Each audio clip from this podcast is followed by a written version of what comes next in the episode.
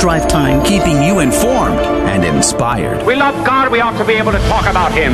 Getting you started on your day. With the latest in breaking news and information from the Vatican to the White House and everything in between. It's serious, it's fun, it's your Catholic Drive Time. Now, here's your host, Joe McClane. Praise be to Jesus Christ. Welcome back to Catholic Drive Time, keeping you informed and inspired. I'm your host, Joe McClane. Praise be to God. Good morning to you. Happy Friday. You have survived it. You have made it through the week. It's 4th of July weekend. Praise be to God. I hope you're going to have a great weekend. We have a, a wonderful show to for you today. Raising big, beautiful Catholic families is on the agenda today. Um, we have uh, Kendra Tierney is in our guest segment today. She is uh, about living liturgically in her family kind of like the Von Trapps. You remember Maria Von Trapp? She wrote this incredible book that's been republished. Sophia Institute Press republished it, and it's about you know imbibing the liturgical calendar within the family life, living and breathing the Catholic patrimony every day in your family life. Well, Kendra has sort of embraced that lifestyle and she has books out and, and a bunch of other stuff. She has a blog. She's on uh, you know Instagram and many other places. Kendra Tierney is going to be our guest, a homemaker, homeschooler, Catholic, and blogger, author, and more. Her website, I think, is CatholicAllYear.com. But she's going to be our guest in the guest segment. But coming from another big family, one that you probably have heard of before, is Jim Wahlberg. Now, Jim Wahlberg, his uh, he's got a young, he's got a couple of famous brothers, right? Mark Wahlberg famous actor. Well, Jim spent some time in prison and he met an incredible, famous person that literally changed his life, Mother St. Teresa. And he's going to share with us a little bit about that journey and about how the Catholic faith has now transformed his life from addiction and, and uh, drugs and alcohol and crime to, to doing something uh, that's going to help to transform other people's lives. He's got books out, he's got a movie out, uh, and other stuff. So we're going to be speaking with Jim Wahlberg in our What's Concerning Us segment. It's going to be a jam packed show. We're very excited about it on this Friday as we go into a three day weekend. We will not be here on Monday. We will be doing a best of on Monday. We are all going to be sleeping in to uh, at least 7.30 in the morning. It's going to be incredible. Good morning to you, Janelle. Good morning, Mr. Joe. I'm so excited to sleep in I know. at least 7.30. 7.30. 7.30. unless, uh, unless we should dare we be super lazy and go to 8 a.m.? Yes. I well, I don't know. You know, all timing is the Lord's. So, uh, speaking of that, uh, Adrian Fonseca is here on the ones and twos. Good morning to you, Adrian. Good morning. Good morning. It's good to be here. Praise be to God. So, what are you on the hook for? 7:30, 8 a.m. Uh, you Can know, you go to nine? Is uh, that possible? That would be very slothful. It, I, I, it would no, be super. I can't can't be sleeping till nine. That's you'd have to go think, straight to confession. Yeah, that's very slothful. No, so. I was planning on sleeping in tomorrow, but tomorrow is first Saturday, so got to get up early and go to First Saturday. Praise be to God. I will probably be sleeping in tomorrow. Are you? I'll be sleeping in. You're gonna sleep in tomorrow? Uh, probably the the probably the whole, just the whole day. The the whole day. Just gonna catch up on the last uh, month. You know, it's July now, I so I need to catch up on June sleep. So there you go. You know, uh, I've done that before. It does feel good, doesn't it? I, I it's like a I have guilty pleasure to say that I enjoy, I've enjoyed sleeping in quite a bit in my life, but. I don't know. Anyway, praise be to God. It's going to be a great weekend. Fourth of July. Hopefully, there's going to be a lot of uh, opportunity to celebrate with friends and family. And remember the founding of our country. You know, just this morning I, I looked up the the text to the Declaration of Independence. I wonder when's the last time you've ever read the Declaration of Independence? Uh, Janelle, have you read the Declara- Declaration? I have. Yeah. I don't remember much. Um, I think I read it in middle school mm. or so, maybe seventh grade. Sure. Yeah. Yes. I mean, that's pretty common, I would say. Adrian, how about, when's the last time you've read it? Last time I read the Declaration of Independence. Wow. That was probably senior year of high school, junior year of so high school. A while ago. It's been a very long time. Yeah. I think it might be a good practice this weekend. It's not, okay, it's a little toothy and long in the tooth, but not that bad, really. Uh, maybe take a moment this weekend and pull it up, Google it. You'll find it. It's super easy. And give it a read and remind yourself of why the country made the decision it did to try to break away from from Britain. Um, and then I suppose if you're really lazy or slothful, you can just watch Hamilton or something. it's kind of the same thing, sort of. Not I, really. I may or may not have seen You can that. get the cliff notes, maybe. you may or may not May have not- memorized it. may or may not have seen it multiple times. At any rate, uh, we were praying for your Fourth of July weekend. As I said, Monday is going to be an off day for us, so we will play a best of. So, Adrian, who's on the agenda for Monday? Uh, I will let you know later today. I see you're not committing to anything. Not quite. Not quite. It's like the element of surprise. All right. Well, praise be to God in all things. Uh, we're looking forward to uh, to next week as well. We're going to have uh, some interesting guests on. I think Bishop Athanasius Schneider's on again for next week, so it'd be good to have him back. Praise be to God. Let's jump into the show again. Kendra Tierney is going to be our guest in the guest segment. CatholicAllYear.com is her website, and then Jim Wahlberg, brother of uh, Mark Wahlberg, actor, singer, all all of that, is going to be our guest to talk about his recovery, his con- reconversion to the faith, and so much more on our What's Concerning Us segment. So it's going to be a jam packed hour. Let's pray for your intentions. In the name of the Father, the Son, and the Holy Ghost. Amen. Remember, O most gracious Virgin Mary, that never was it known that anyone who fled to thy protection, implored thy help, or sought thine intercession was left unaided. Inspired by this confidence, I fly unto thee, O Virgin of Virgins, my mother. To thee do I come, before thee I stand, sinful and sorrowful. O Mother of the Word incarnate, despise not my petitions, but in thy mercy hear and answer me. Amen. In the name of the Father, the Son, and the Holy Ghost. Amen. And now the headlines with Janelle Lay. Looking at the headlines today, Vatican suppresses Italy based lay movement founded by alleged visionary. From the church militant, Rome Pride blasphemes Jesus and mocks Francis. Thousands of supporters of sodomy and other sexual perversions marched in Rome's LGBTQ Pride Festival Saturday evening, portraying Jesus as a homosexual and mocking Pope Francis and the Catholic Church. The blasphemous events coincided with the homosexualist Jesuit Father James Martin's outreach LGBTQ Catholic Ministry webinar, which Francis commended in a handwritten letter in Spanish, thanking Martin for his pastoral zeal and ability to be close to people. Italian Catholics and evangelicals expressed deep distress at the pontiff's silence on the explicit and widespread Christophobia displayed by participants of the march. The images that I saw were horrific beyond description, and the way they blasphemed Jesus and his redemptive sacrifice on the cross made me feel sick, journalist Nausicaa Della Valle told Church Militant. Della Valle, a former lesbian who is now a committed Christian that runs a conversion therapy program for homosexuals, expressed her disappointment that not even the Pope or the Bishop said anything. We are disgusted by what goes on at pride events in Italian cities, and we speak about it in our churches. But unlike the Catholic Church, we don't have the means to get our voices heard on the national level, Della Valle, a member of the Parola della Grazia Word of Grace churches, lamented.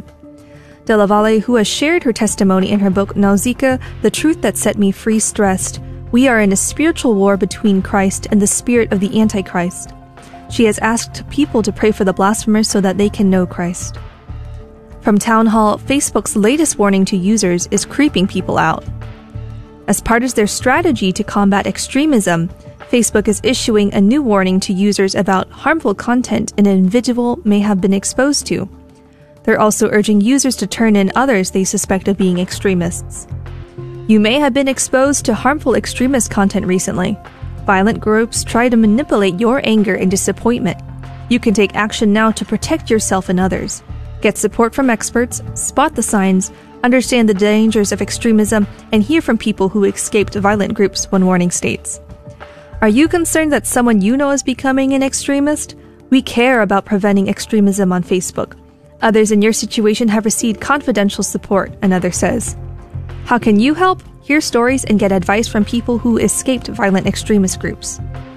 The backlash from conservative users was swift. One tweeted, I have a real concern that some leftist technocrats are creating an Orwellian govern- environment where people are being arbitrarily silenced or banned from saying something the thought police doesn't like.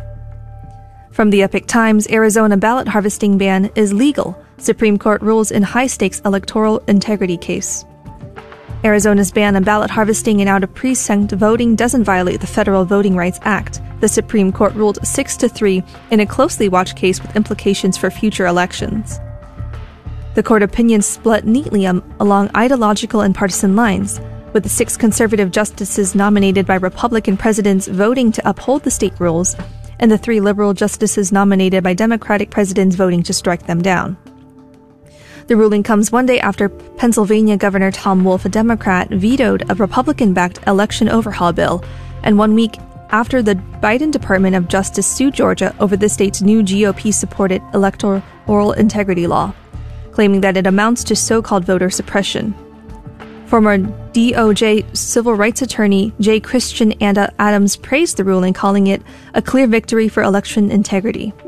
The court obliterated the idea that there must be demonstrable voter fraud to enact a law to deter and prevent it, Adams, president of the Public Interest Legal Foundation, said in a statement.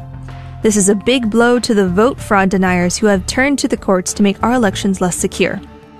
I'm Janelle Lay, and those are your headline news for Friday, July 2nd. God love you. The saint of the day is Saint Swithin. He was born in the 800 AD at Wessex, England, and raised in an abbey. He became a priest and chaplain to Egbert, king of West Saxons. He's a tutor to Prince Ethelwulf and Bishop of Winchester, England.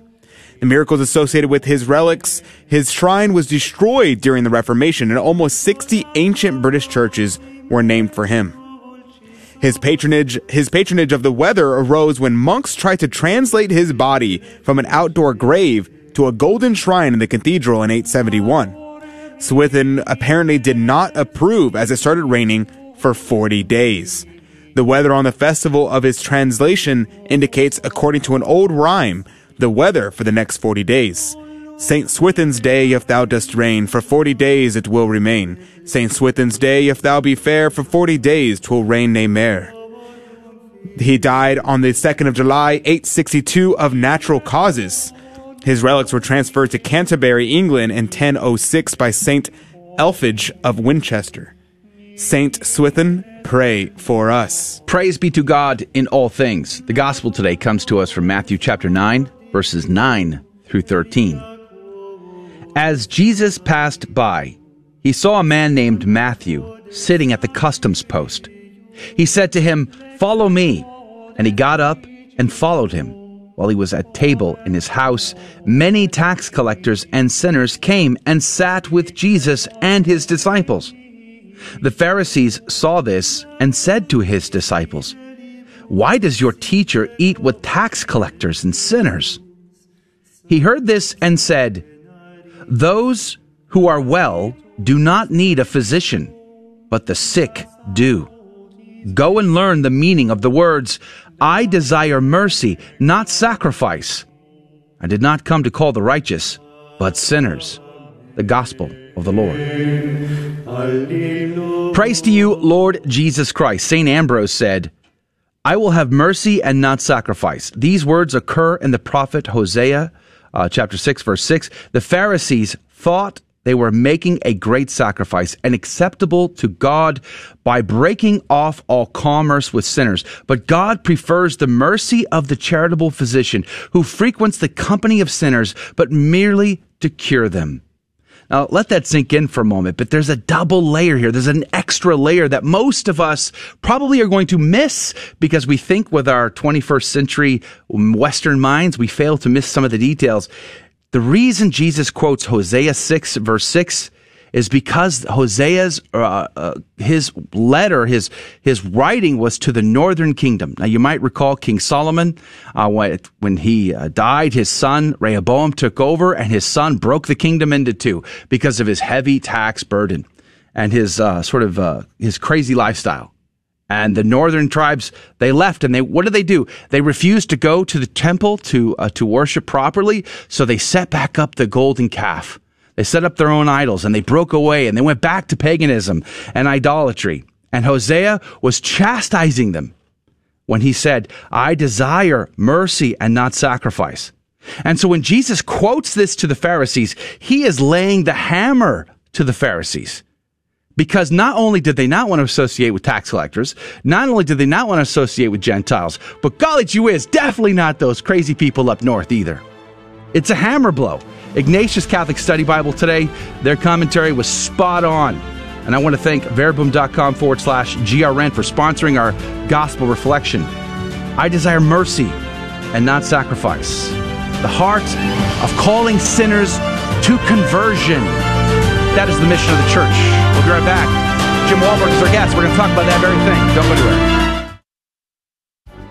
Howdy, this is Adrian Fonseca, producer of the Catholic Drive Time Show. Heard Monday through Friday, 6 a.m. Central and 7 a.m. Eastern, right here on the Guadalupe Radio Network. And I'm proud to tell you that Real Estate for Life is an underwriter of Catholic Drive Time. Real Estate for Life connects homebuyers and sellers to real estate agents while supporting pro life organizations, offering their clients a faith based experience. They are online at realestateforlife.org. That's realestateforlife.org. God love you. We all know children have a natural innocence and a sense of wonder. Yet our world is full of distractions that can pull families in the wrong direction. But with the help of God and a church family, your children can grow in the security of faith, hope, and love. Weekly Mass provides that critical faith foundation needed in life. So if your family hasn't been to Mass in a while, we'd like to invite you home. Discover more at CatholicsComeHome.org.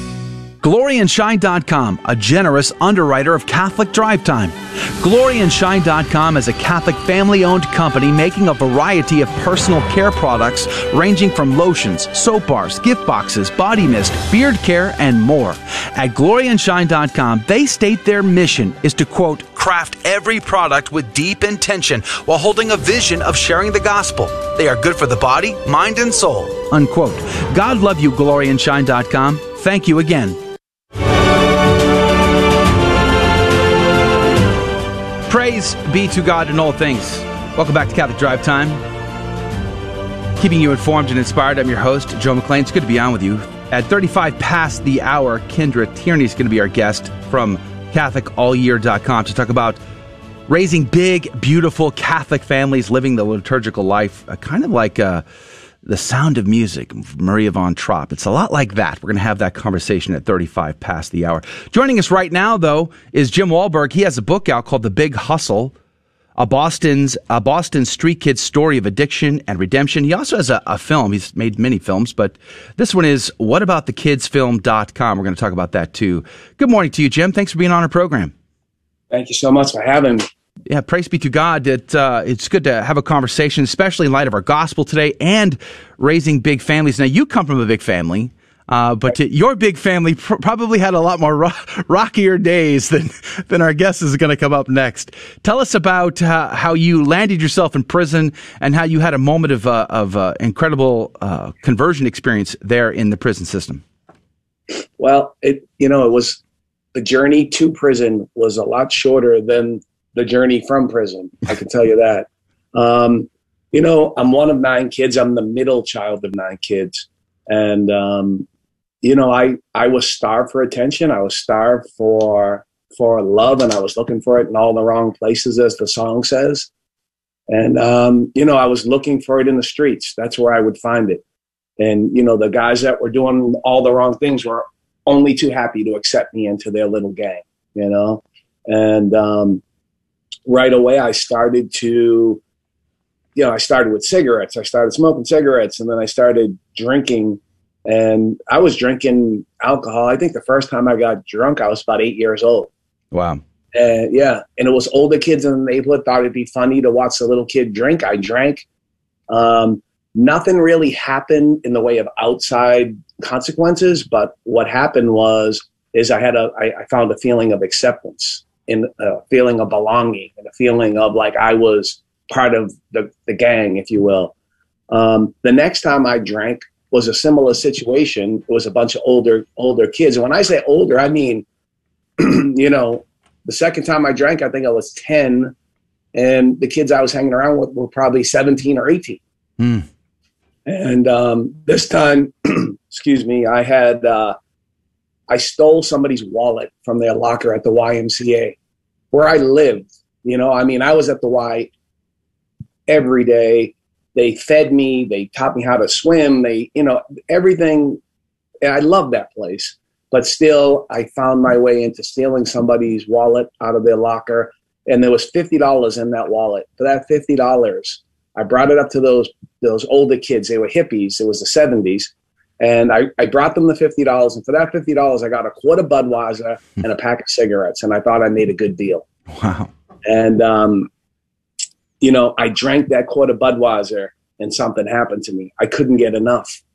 And I remember everybody was kind of hanging out on the side of the school up the street from my house, and I was going around drinking their drink, you know, grabbing their beer and drinking it. And um, you know, I went home, and you know, my consequences were immediate. I went home, I got sick, I threw up all over my mother's kitchen floor, and she instantly knew what it was, and she asked me where did I get it, and I just pointed, and she knew what I what that meant and she went up the street and beat the head hippie up over the head with her shoe. you know, and um, that's great. I got locked. I got locked in my room for a couple of days, and I, I really feel like my family, my parents thought, you know, in the old days, you caught a kid smoking cigarettes, they would make him smoke a pack of cigarettes. He'd get sick, and they'd say, "Okay, that's you'll learn your lesson." Right? Um, I think they thought I learned my lesson because I was so violently ill from mm. the amount of alcohol that I drank.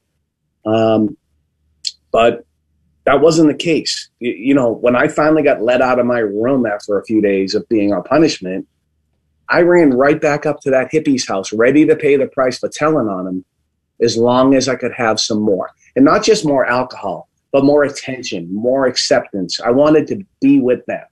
Now, uh, um, go ahead. I was going to ask, um, we have about nine minutes left in our conversation. Now, listening to your story, I've listened several times to you to you tell your story. One of the things that stood out to me was uh, the relationship of your family, your the, your siblings, your mom and your dad. Your mom worked nights, your dad worked days. A lot of uh, two ships passing in the night kind of thing. Do you think that part of your journey was just not having that attention of your parents, not being able to be as intimately connected Absolutely. to your parents? Absolutely, absolutely, no doubt about it.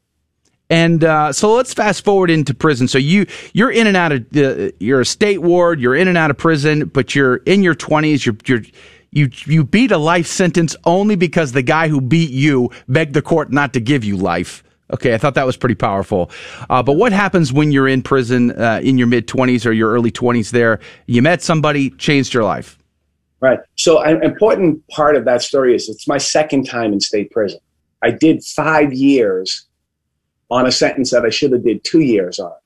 And I did the entire five years and I got out, I picked up a drink and it took me for six months until I was back. And now I'm wow. back and now I'm doing, a, I have a brand new sentence, six to nine years. Like you said, it could have been a life sentence. Um, but the only thing I knew is I didn't want to do nine years because if I did nine years, I would have been 30 when I got out, and that was prehistoric, right? And so uh, I started doing things to create the illusion that I was getting better. And the, and the Catholic priest, Father Jim Freitas, took notice of it. And so he came to me and he offered me a job in the cleaning the chapel. And I instantly thought, oh, this is going to be good. He smoked cigarettes, right? He had coffee, he had a phone, he had, you know, I was going to hustle this guy. And um, it wasn't two weeks later uh, at, that I was working there, and he tells me we have a very special visitor coming to the prison. And I said, "Oh, that's great, Father. Who is it?" And he said, "Mother Teresa is coming to this prison." And I said, "Oh, that's fantastic. Who's Mother Teresa?" right? Because I live for my next drink. I live yeah. for my next drug. I probably didn't know who the president was either, to sure. be quite honest with yeah. you. And so the time came. And now obviously it was two weeks later and I did some a little research and I remember calling home and how excited my mother was and how excited her mother was. Hmm. And so the day came and um, it was a day that would, would change my life. It was a day that would, uh, you know, uh, it was the first day in, in my life that I ever heard the words, God loves you. Wow. And that, Jesus, and that Jesus died for you. I grew up with God's going to get you. Mm. Right. That's what I grew up with. It's a terrible thing to do to a child. I want to tell you that right now. Right. To not know that there's a loving God. Right. There's to not know that Jesus died for, for you, for your sins, and and he loves you. Right. He gave it up all for you. Right. That's I was robbed of that. I'm you so know? sorry. Instead, yeah, it's a terrible thing to do to a kid, I believe. And so um, the time came, and I was part of the procession because I worked in the chapel.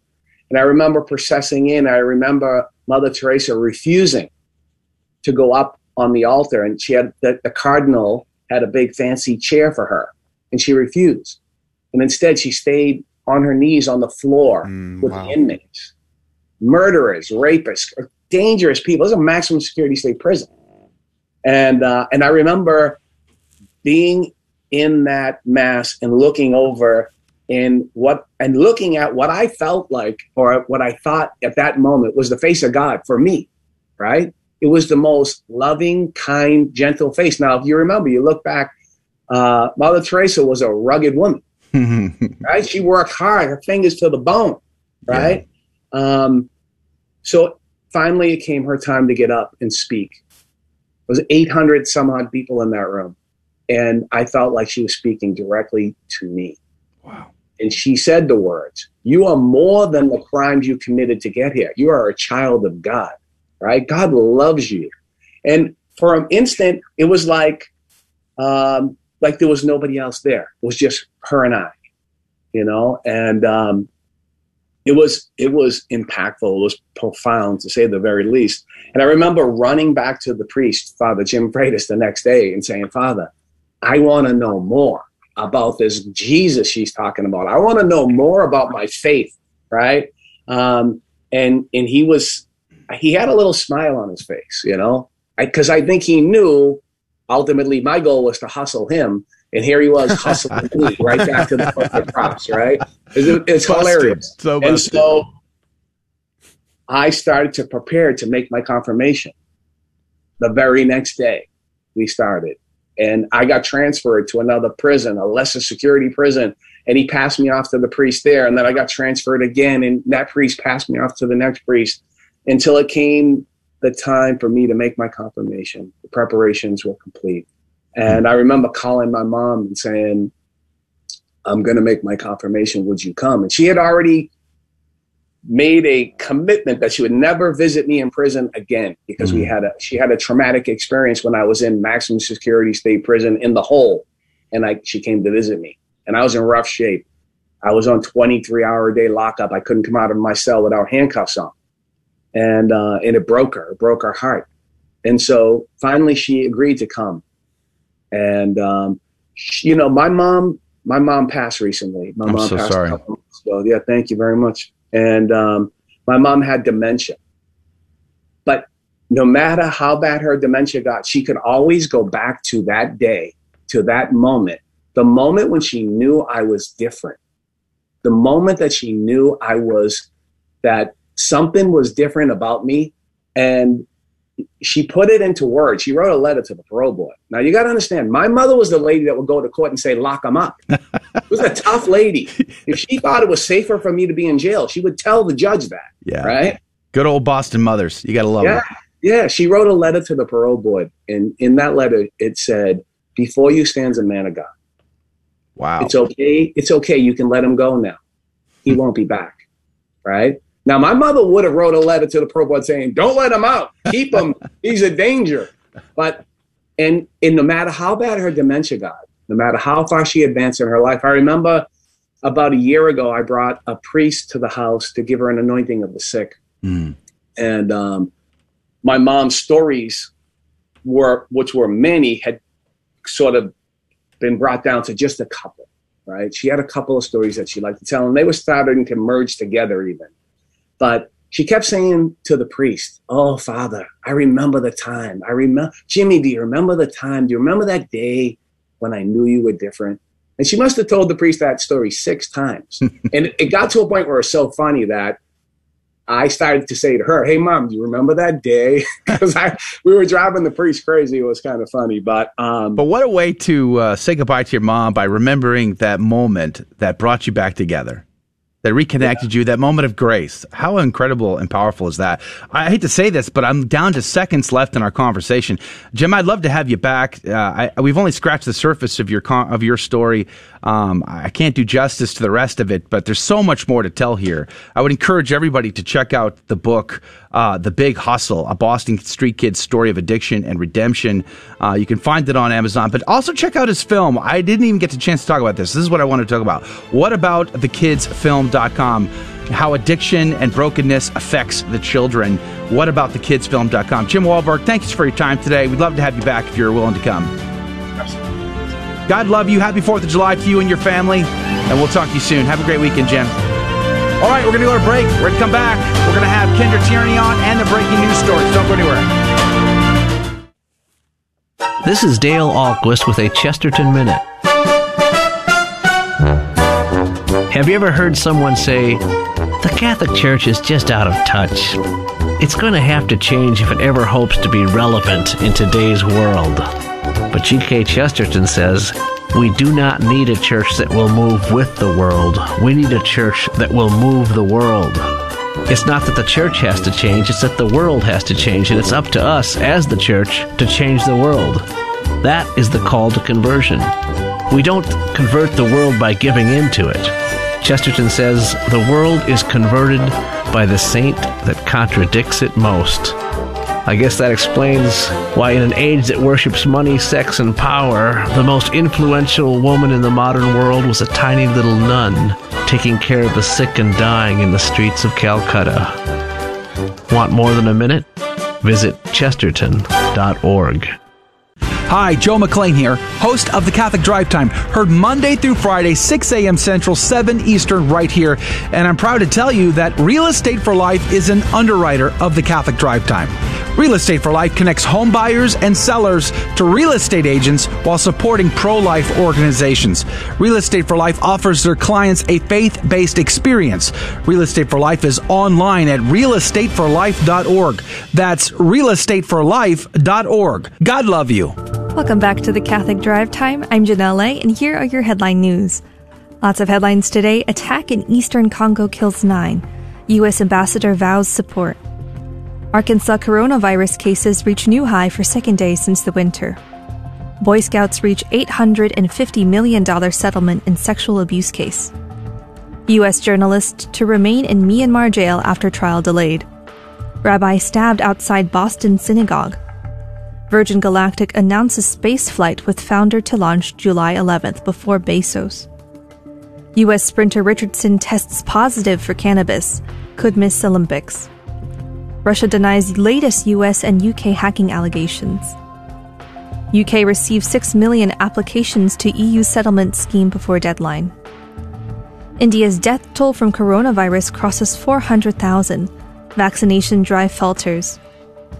Pelosi announces appoints Liz Cheney to serve on January 6th select committee.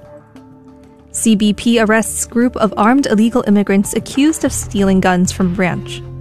In a report, Vatican official had side deal with Swiss bank on Holy See investments. New York officials say teen murdered by illegal alien MS-13 gang members. Pachamama used as a monstrance in Guadalajara, Mexico. 135k fake votes accidentally accounted in NYC mayoral primary. Ohio judge makes COVID 19 vaccination a condition of probation. And World leaders emphasize abortion gender at Generation Equality Forum. From the Hill, a report has found that consultants found extensive concrete deterioration at Surfside Building in 2020. A group of consultants contracted to survey the Champlain Towers South building in Surfside, Florida, for updates reportedly said in a 2020 report that there was a major concrete deterioration near the pool area. The condominium building located in the Miami area partially collapsed last week, leaving 18 dead and dozens more unaccounted for. The report obtained by USA Today from a family member of a missing resident of the building provides further detail into some of the structural issues associated with the building recorded in the few past years. According to USA Today, the nine page document prepared by Morabito Consultants in October 2020 explained that full repair work on the reported deterioration could not be performed because the pool was to remain in service for the duration of the work. Additionally, the company noted that the evacuate the evacuation that would have been necessary to repair the pool could affect the stability of the remaining adjacent concrete constructions. It is required in Miami Dade County for buildings over 40 years to be recertified. Morabito Consultants noted in a 2018 report revealed last week that there was abundant cracking and spalling of varying degrees in the structures of the floor, ground floor parking garage. The 2018 report also warned of major damage near the b- building's pool area. While officials have not yet determined an official cause for last week's disaster, multiple lawsuits have already been filed against the condo association, alleging mismanagement and neglect that groups argue resulted in the collapse. From Reuters, era ends, war looms as U.S. forces quit main base in Afghanistan. American groups pulled out of their military ma- their main military base in Afghanistan on Friday, leaving behind a piece of the World Trade Center they buried 20 years ago in a country that the U- top U.S. commander has warned may descend into civil war without them. All American soldiers and members of the NATO forces have left the Bagram Air Base, said a senior U.S. security official. Though a few more troops have yet to withdraw from another base in the capital Kabul in coming days, the Bagram pullout brings to an effective and the longest war in American history. The base an hour's drive north of Kabul was where the U.S. military had coordinated its air war and logistical support for its entire Afghan mission. The Taliban thanked them for leaving. We consider this withdrawal a positive step. Afghans can get closer to stability and peace with the full withdrawal of foreign forces, a Taliban spokesman told Reuters. And those are your headline news for this morning. God love you and have a good Friday. Praise be to God. Thank you, uh, Janelle, for keeping us up to date. Uh, joining us right now via Zoom chat is Kendra Tierney. Uh, her website is CatholicAllYear.com, CatholicAllYear.com.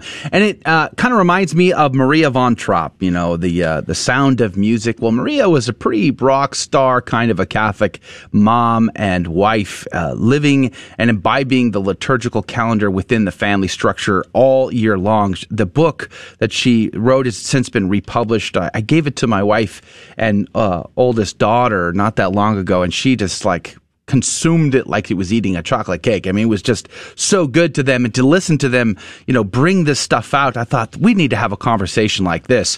And Kendra Tierney is the one who came to mind about someone who's sort of living the Maria von Trapp theology, uh, so to speak. Good morning to you, Miss Tierney. Good morning. Thank you so much for having me. And yeah, that that book, the Around the Year with the Von Trapp family, was really inspirational to me as uh, as I began this journey. I remember, uh, you, you, know, uh, getting it and reading it, and just it's so beautiful to see what living an active life of faith in in, in a in a home looks like. Yeah, praise be to God. Sort of making uh, tough choices in many ways, uh, decisions, concrete decisions on how you're going to live your life, what that looks like, uh, what family life uh, really is, and I think that's uh, pretty inspirational. Um, I wanted to uh, also say that uh, just to start off with is the chapel behind you. Uh, now, for those listening on the radio, uh, Miss Tierney is uh, live on video stream. For those who want to hang out, you can always do so right on our website, grnonline.com forward slash CDT. Uh, but a beautiful home chapel. This is something my family has also done kick the TV out and build the home chapel. Tell us about yours.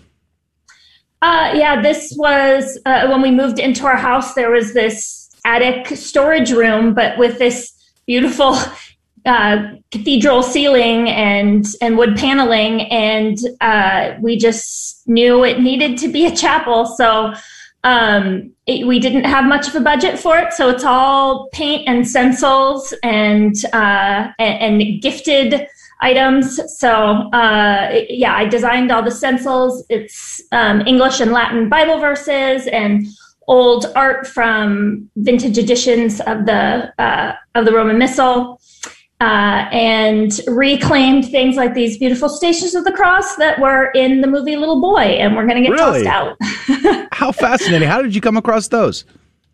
Uh, we're good friends with the director and his uh, and his wife. So how wonderful! That's yeah. amazing. How important do you think it is to you know as the as the document Second Vatican Council stated to transform your home into a domestic church?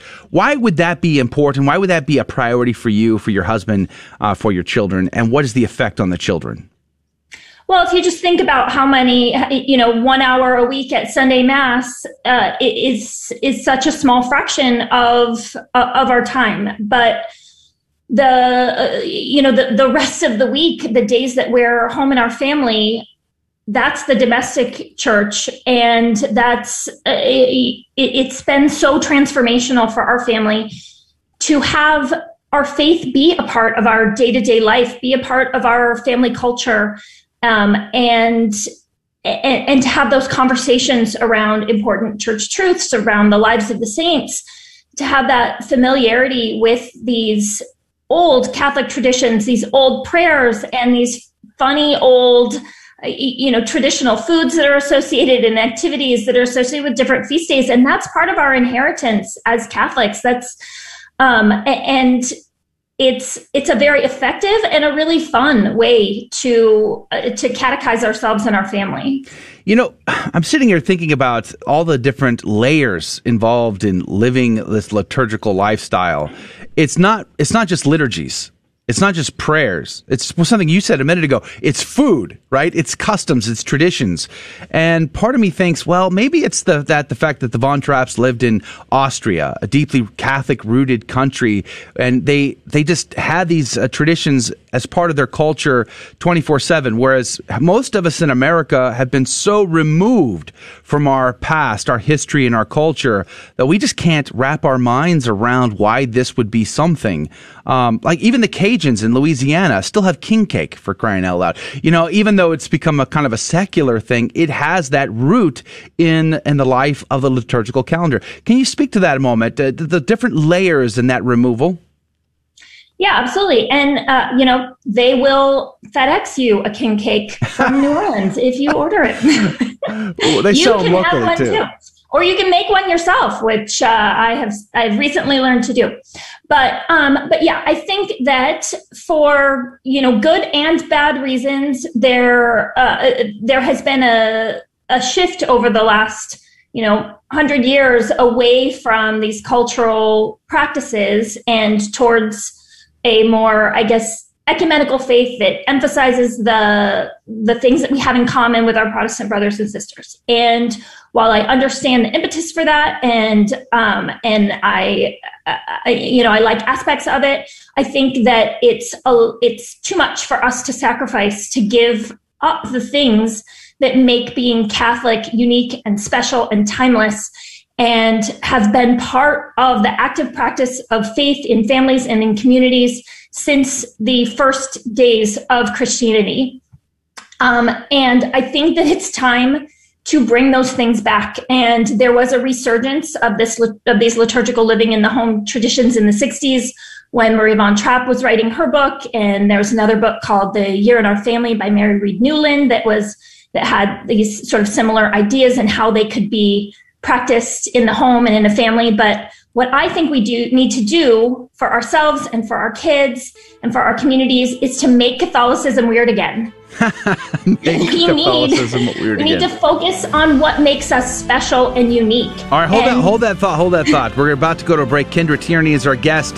CatholicAllYear.com is her website. She's also on Instagram, by the way. Uh, we're going to continue our conversation about living the liturgical life within the family all year. That's coming up next. Don't go anywhere. We'll be right back.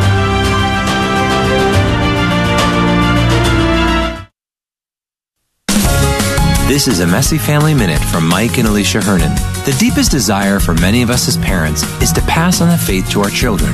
And to do that, parents need to be very intentional.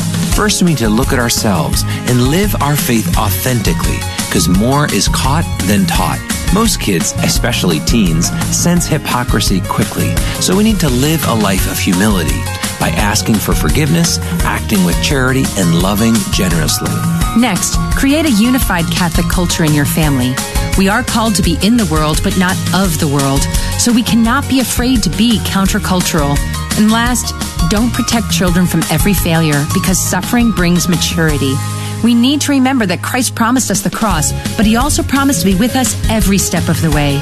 When we teach this to our children, we are guiding them into mature faith in Christ who will satisfy all the longing of their hearts. For more information and resources, visit us at messyfamilyminute.org. Howdy, this is Adrian Fonseca, producer of the Catholic Drive Time Show. Heard Monday through Friday, 6 a.m. Central and 7 a.m. Eastern, right here on the Guadalupe Radio Network and I'm proud to tell you that Real Estate for Life is an underwriter of Catholic Drive Time. Real Estate for Life connects homebuyers and sellers to real estate agents while supporting pro life organizations, offering their clients a faith based experience. They are online at realestateforlife.org. That's realestateforlife.org. God love you. Praise be to Jesus Christ. Welcome back to Catholic Drive Time, keeping you informed and inspired. I'm your host, Joe McClane. So good to be on with you. Praise be to God.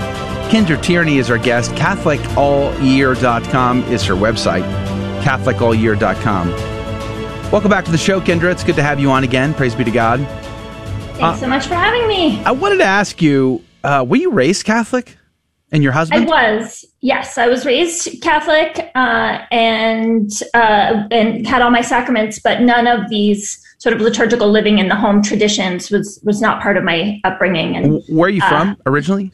I'm from San Diego and live in Los Angeles now. I see that. Is not very. Uh, is there a strong Catholic community there? I mean, there's not a lot of uh, like a uh, talk about the, the, the sort of the, the strong uh, traditional Catholic families coming from San Diego. So, what was that like? well, you wouldn't think, right? But um, and, and, it's not something that I'm personally familiar with in San Diego because I had really moved away before I sort of had the resurgence of of faith, but. Um, after I was married, my husband and I were living in Chicago, and there is a strong cultural Catholicism on the um, south in the south side of Chicago, where we grew up with his Irish. Where uh, sorry, where we were living with his um, mm. Irish Catholic family.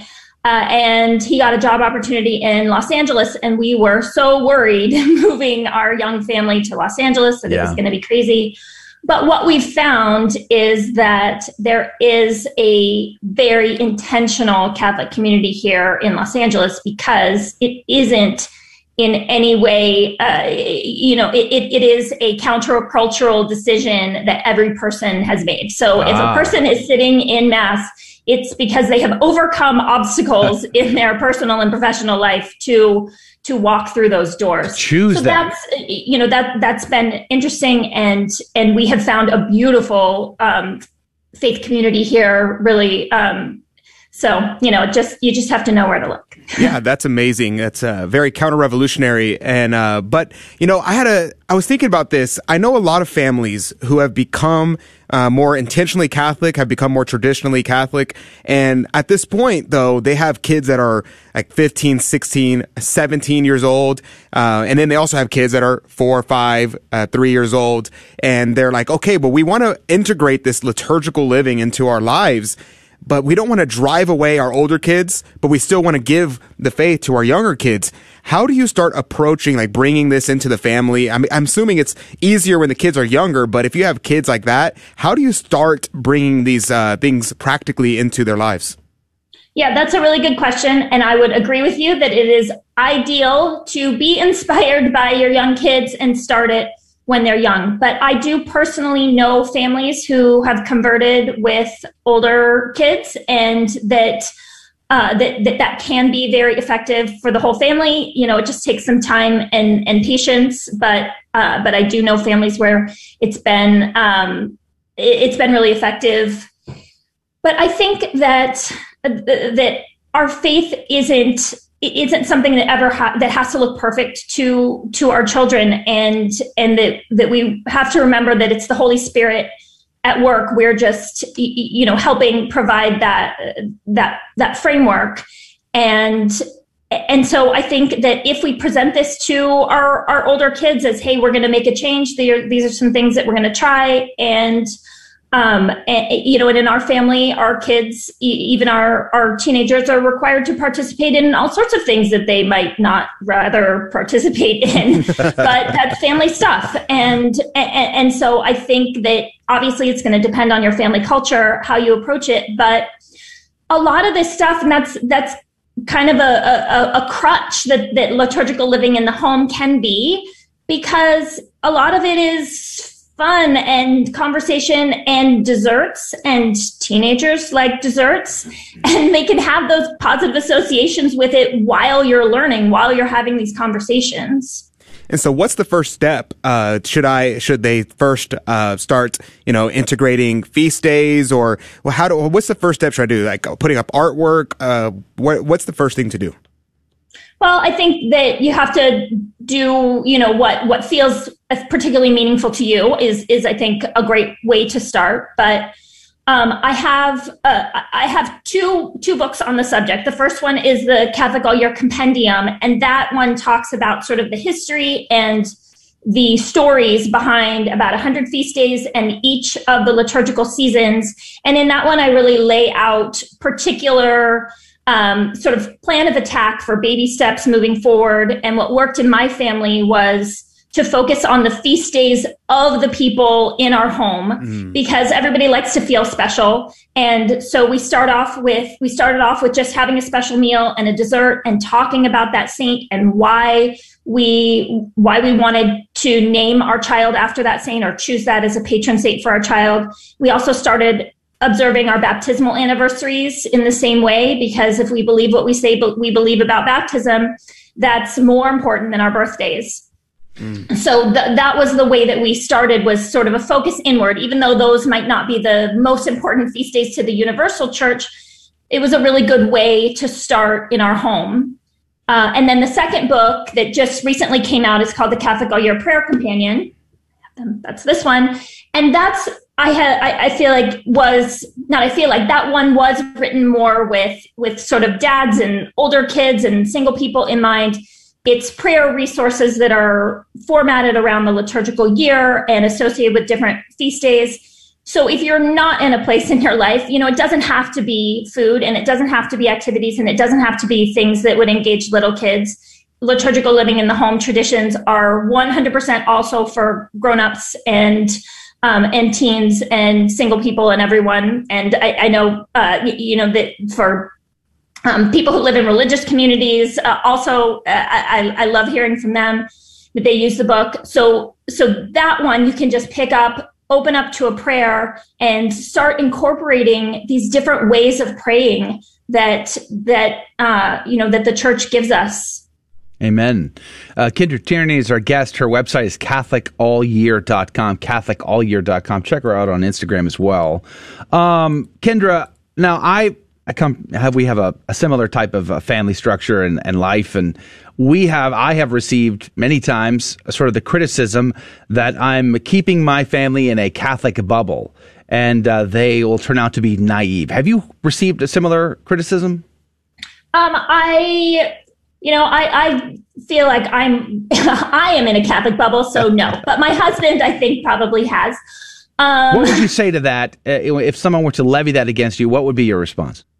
Yeah, what I, I think that I like to call it circles of influence. And and I like I, I think that the way that God created our our family structure is, is, is such a beautiful thing and that it's important that my husband and I and and our immediate family be the most important influence in young kids Amen. in our young children's lives.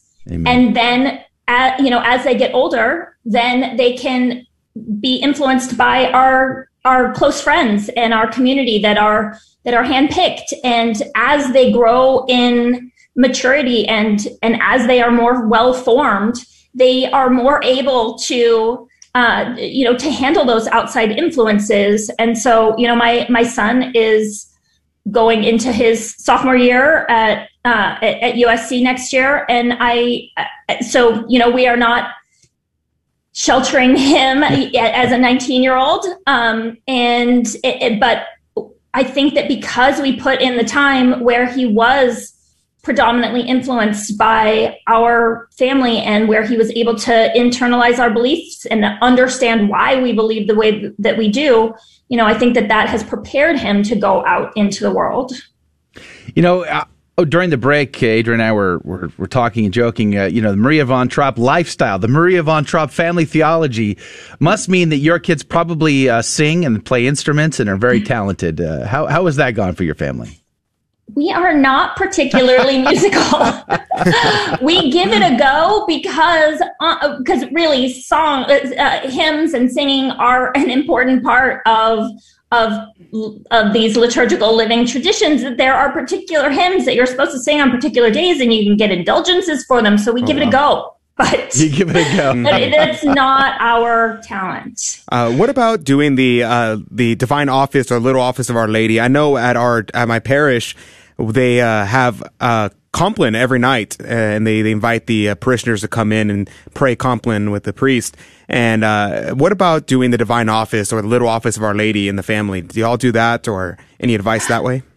That's not something that we do on a daily basis. Um, it's part of, of a couple of, of our liturgical living in the home traditions, like the Christmas novena that we do for the nine days before Christmas. So if you're looking for a way to sort of baby step in into that, um, doing the the Christmas novena that's included in the in the prayer companion contains a lot of the elements of that. Um, and there are beautiful uh, elements of it included in some of our Holy Week traditions, especially the uh, Tenebrae uh, ceremony that uh, that we do sort of an at home version of.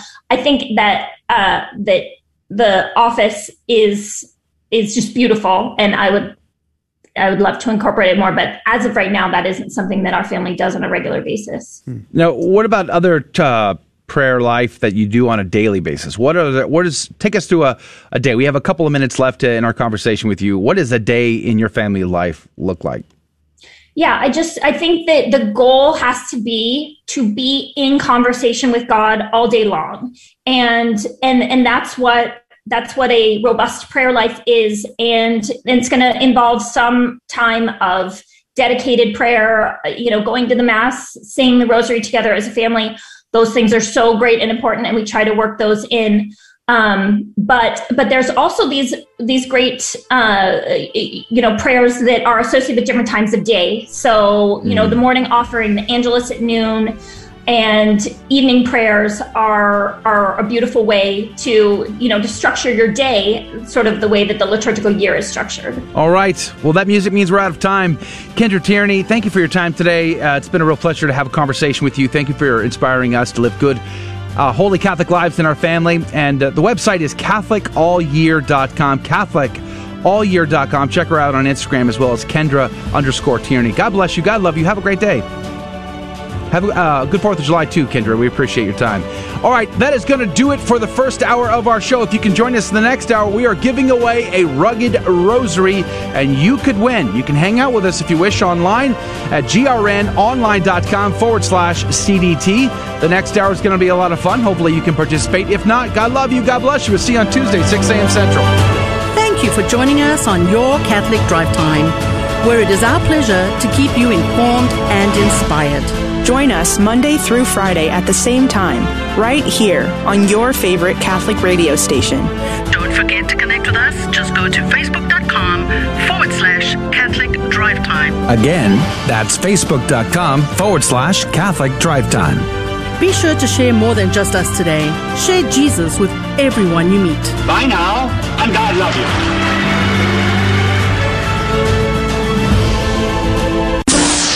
Why do Catholics call Mary the Queen of Heaven? Doesn't God rebuke the Israelites in the Old Testament for worshiping a false goddess called the Queen of Heaven?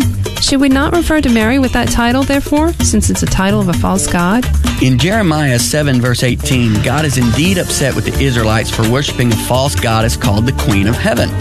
However, just because God rebuked them for worshiping the false Queen of Heaven doesn't mean that we cannot pay honor to the true Queen of Heaven, the Blessed Mother. That type of thinking would lead you to believe that just because people worship a false God that they call God, we therefore should not call the true God by that same name, God, because that's the same name the idolaters use for their God. That is faulty logic and it makes no sense whatsoever. Again, the fact that there is a false Queen of Heaven does not lead to the conclusion that we worship a false goddess when we call Mary the Queen of Heaven just as the fact that there is a false God does not lead to the conclusion that we worship a false God when we call our Father in heaven God. And there is a true Queen of Heaven. We see this quite clearly in Revelation 12, verse 1. And a great portent appeared in heaven a woman clothed with the sun, with the moon under her feet, and on her head a crown of 12 stars. Let's see. There's a woman. She's in heaven, and she has a crown on her head. I could be wrong, but I don't think that's the cleaning lady. No, it's the true Queen of Heaven, Mary, the mother of the male child who is to rule the nations. We do not worship Mary, we honor her just as Jesus honors her. So there is absolutely nothing wrong from a scriptural point of view in calling Mary the Queen of Heaven and in honoring her just as Jesus honors her. After all, if Jesus is the King, then Mary is truly the Queen Mother of Heaven. A beacon of truth in a troubled world. This is the Guadalupe Radio Network, radio for your soul. GloryandShine.com, a generous underwriter of Catholic Drive Time. GloryandShine.com is a Catholic family owned company making a variety of personal care products ranging from lotions, soap bars, gift boxes, body mist, beard care, and more. At GloryandShine.com, they state their mission is to quote, craft every product with deep intention while holding a vision of sharing the gospel. They are good for the body, mind, and soul. Unquote. God love you, GloryandShine.com. Thank you again. Welcome to your Catholic Drive Time, keeping you informed and inspired. We love God, we ought to be able to talk about Him. Getting you started on your day. With the latest in breaking news and information from the Vatican to the White House and everything in between. It's serious, it's fun, it's your Catholic Drive Time. Now, here's your host, Joe McClane. Praise be to Jesus Christ. Welcome back to Catholic Drive Time, keeping you informed and inspired. I'm your host, Joe McClane. Praise be to God. Good morning to you. Uh, it's Friday. You have survived it, at least so far, anyway. And it's 4th of July weekend, so prayerfully you'll have a great weekend. Hopefully it'll be, you know, safe, fun, good, but, you know, no craziness, okay? No craziness over the weekend. We will not be here on Monday. We will be off on Monday. Praise be to God. We are all looking forward to sleeping in. Uh, we will have a best of show for Monday, though. So if you are traveling on Monday to work or whatever in uh, in the morning, we'd still love you to be a part of that show, and we're going to be uh, putting some great content together for you. So tune in for that. But we'll be back Tuesday live for our normal programming. The last hour was a great hour. That was a lot of fun. We had Jim Wahlberg. He's the uh, the older brother of Mark Wahlberg, the actor, famous Hollywood actor. Well, Jim Wahlberg had uh, a pretty inspiring story of brokenness and conversion. And so we had a wonderful conversation with him last hour. We only got to scratch the surface in many ways. Well, we're going to have him back, uh, but we'll post that conversation on our YouTube channel and share that with you later, as well as on Facebook, Twitter, Rumble, everywhere else.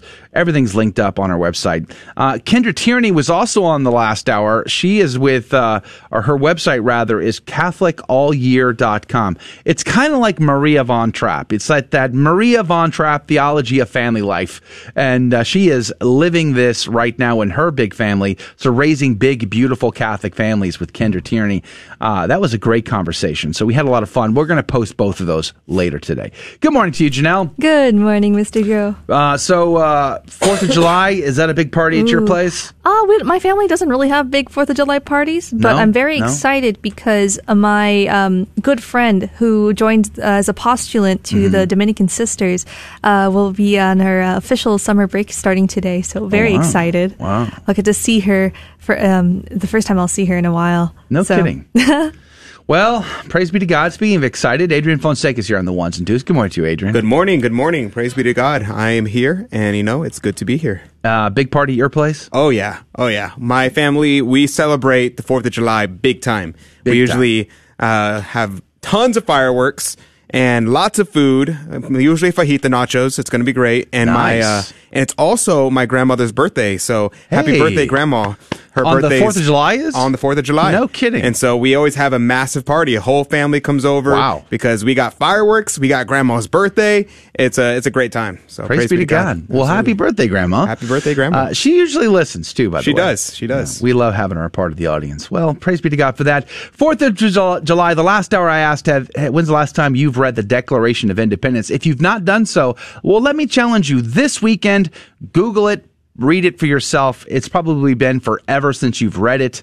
Uh, if at all, it might be a good opportunity to remember uh, why we celebrate Fourth of July. Here's just one sentence. We hold these truths to be self evident that all men, created equal, that they are endowed by their Creator with certain unalienable rights, that among these are life, liberty, and the pursuit of happiness. That's an incredible line from men who who uh, who had slaves, for instance. The inspiration to write a line like that, you know, that the country wasn't yet what it needed to be, but maybe one day it could be what it ought to be. And imagine what that would mean for mankind. Just think about that for this weekend. Could be a great opportunity to meditate on that. At any rate, we got a great show lined up this hour. We have our game show to play, and we are giving away the prize. This day is the day we give out the prize. Rugged Rosary, we will pull a name out of the coffee cup of divine providence. Will it be your name? Will you be the one to win this beautiful rosary by Rugged Rosary? I don't know. You got to call and be up our contestant. Your last three chances to get in on the prize will happen at 15 past the hour. If you would like to call in early, well, the number is listed on our website at grnonline.com forward slash CDT. grnonline.com forward slash CDT. And uh, by the way, I sent the email out last night to the CDT insiders, and we gave you the podcast, the research that uh, Brother Fonseca did over there on whether or not Our Lady suffered the birth pangs when delivering our Lord and Savior Jesus Christ. I think you'll find it very insightful. For those of you on the email list, it's in your inbox. If you're not on the email list, we'll sign up on the website and you can still get it. grnonline.com forward slash CDT. Let's pray and dive into it in the name of the Father, the Son, and the Holy Ghost. Amen. Remember, O most gracious Virgin Mary, that never was it known that anyone who fled to thy protection, implored thy help, or sought thine intercession was left unaided. Inspired by this confidence, I fly unto thee, O Virgin of Virgins, my mother. To thee do I come, before thee I stand sinful and sorrowful. O Mother of the Word incarnate, despise not my petitions, but in thy mercy hear and answer me. Amen. In the name of the Father, Son, and the Holy Ghost. And now the headlines, the good news with Janelle Lay. Iowa can block Planned Parenthood from sex ed programs, court rules. Anti porn crusader says pro life families are shutting down industry. Supreme Court bans California from forcing nonprofits to reveal donors' identities. From ADF Media, the U.S. Supreme Court has ruled that Americans must remain free to support causes without harassment. The U.S. Supreme Court ruled Thursday in Thomas More Law Center v. Bonta and Americans for Prosperity Foundation v. Bonta that Americans are free to support nonprofit organizations and their causes without fear of harassment or threats. The court determined that state governments cannot impose blanket donor disclosure requirements, forcing charities and other nonprofit organizations to disclose their donors, which would thereby subject them to the possibility of adverse treatment simply for supporting causes with which some people may disagree. The Supreme Court has confirmed that every American is free to peacefully support causes they believe in without fear of harassment or intimidation, the ADF's senior counsel and vice president of the Appellate Advocacy John Bursch said, Public advocacy is for everyone, not just those able to weather abuse. Forced donor disclosure is a threat to everyone and discourages both charitable giving and participation in the marketplace of ideas. The court correctly upheld the First Amendment's promise of the freedom to associate with like minded groups, which includes the right to donor privacy. From the Catholic News Agency, Louisiana Senate recognizes Year of St. Joseph. The Louisiana State Senate has passed a resolution recognizing May 1st as St. Joseph the Worker Day in the state. The resolution was passed in the spirit of the Church's year of St. Joseph, which the resolution says was inspired by the need for increased virtue in the world. The resolution, which was sponsored by Senator Fred Mills, was signed by the Secretary of State Kyle Ardoin on May 28th. The resolution also declares that the Louisiana State Senate recognizes and commemorates the period of December 8, 2020 to December 8, 2021 as the year of St. Joseph. The resolution also recognizes May 1st as the day dedicated to working Louisiana men and women who get up every day and work hard to provide for and lift up their families, their communities, the state of Louisiana, and the United States of America. The resolution highlights the movement within the church towards devotion to St. Joseph as a reason for passing the resolution. The resolution particularly names certain priests because of their work and devotion to St. Joseph. Father Michael Champagne was named for his creation of the Exodus 290 St. Joseph pilgrimage, a pilgrimage encouraging the faithful and the citizens of Louisiana to retrace the same distance Joseph traveled in the Bible. The pilgrimage is approximately 290 miles and follows a path of churches in the Diocese of Lafayette that are dedicated to St. Joseph. Father Donald Donald Calloway MIC was highlighted as a devout and faithful Catholic priest for his work in publishing and selling over 1 million copies of his consecration book, St. Joseph, the Wonders of Our Spiritual Father.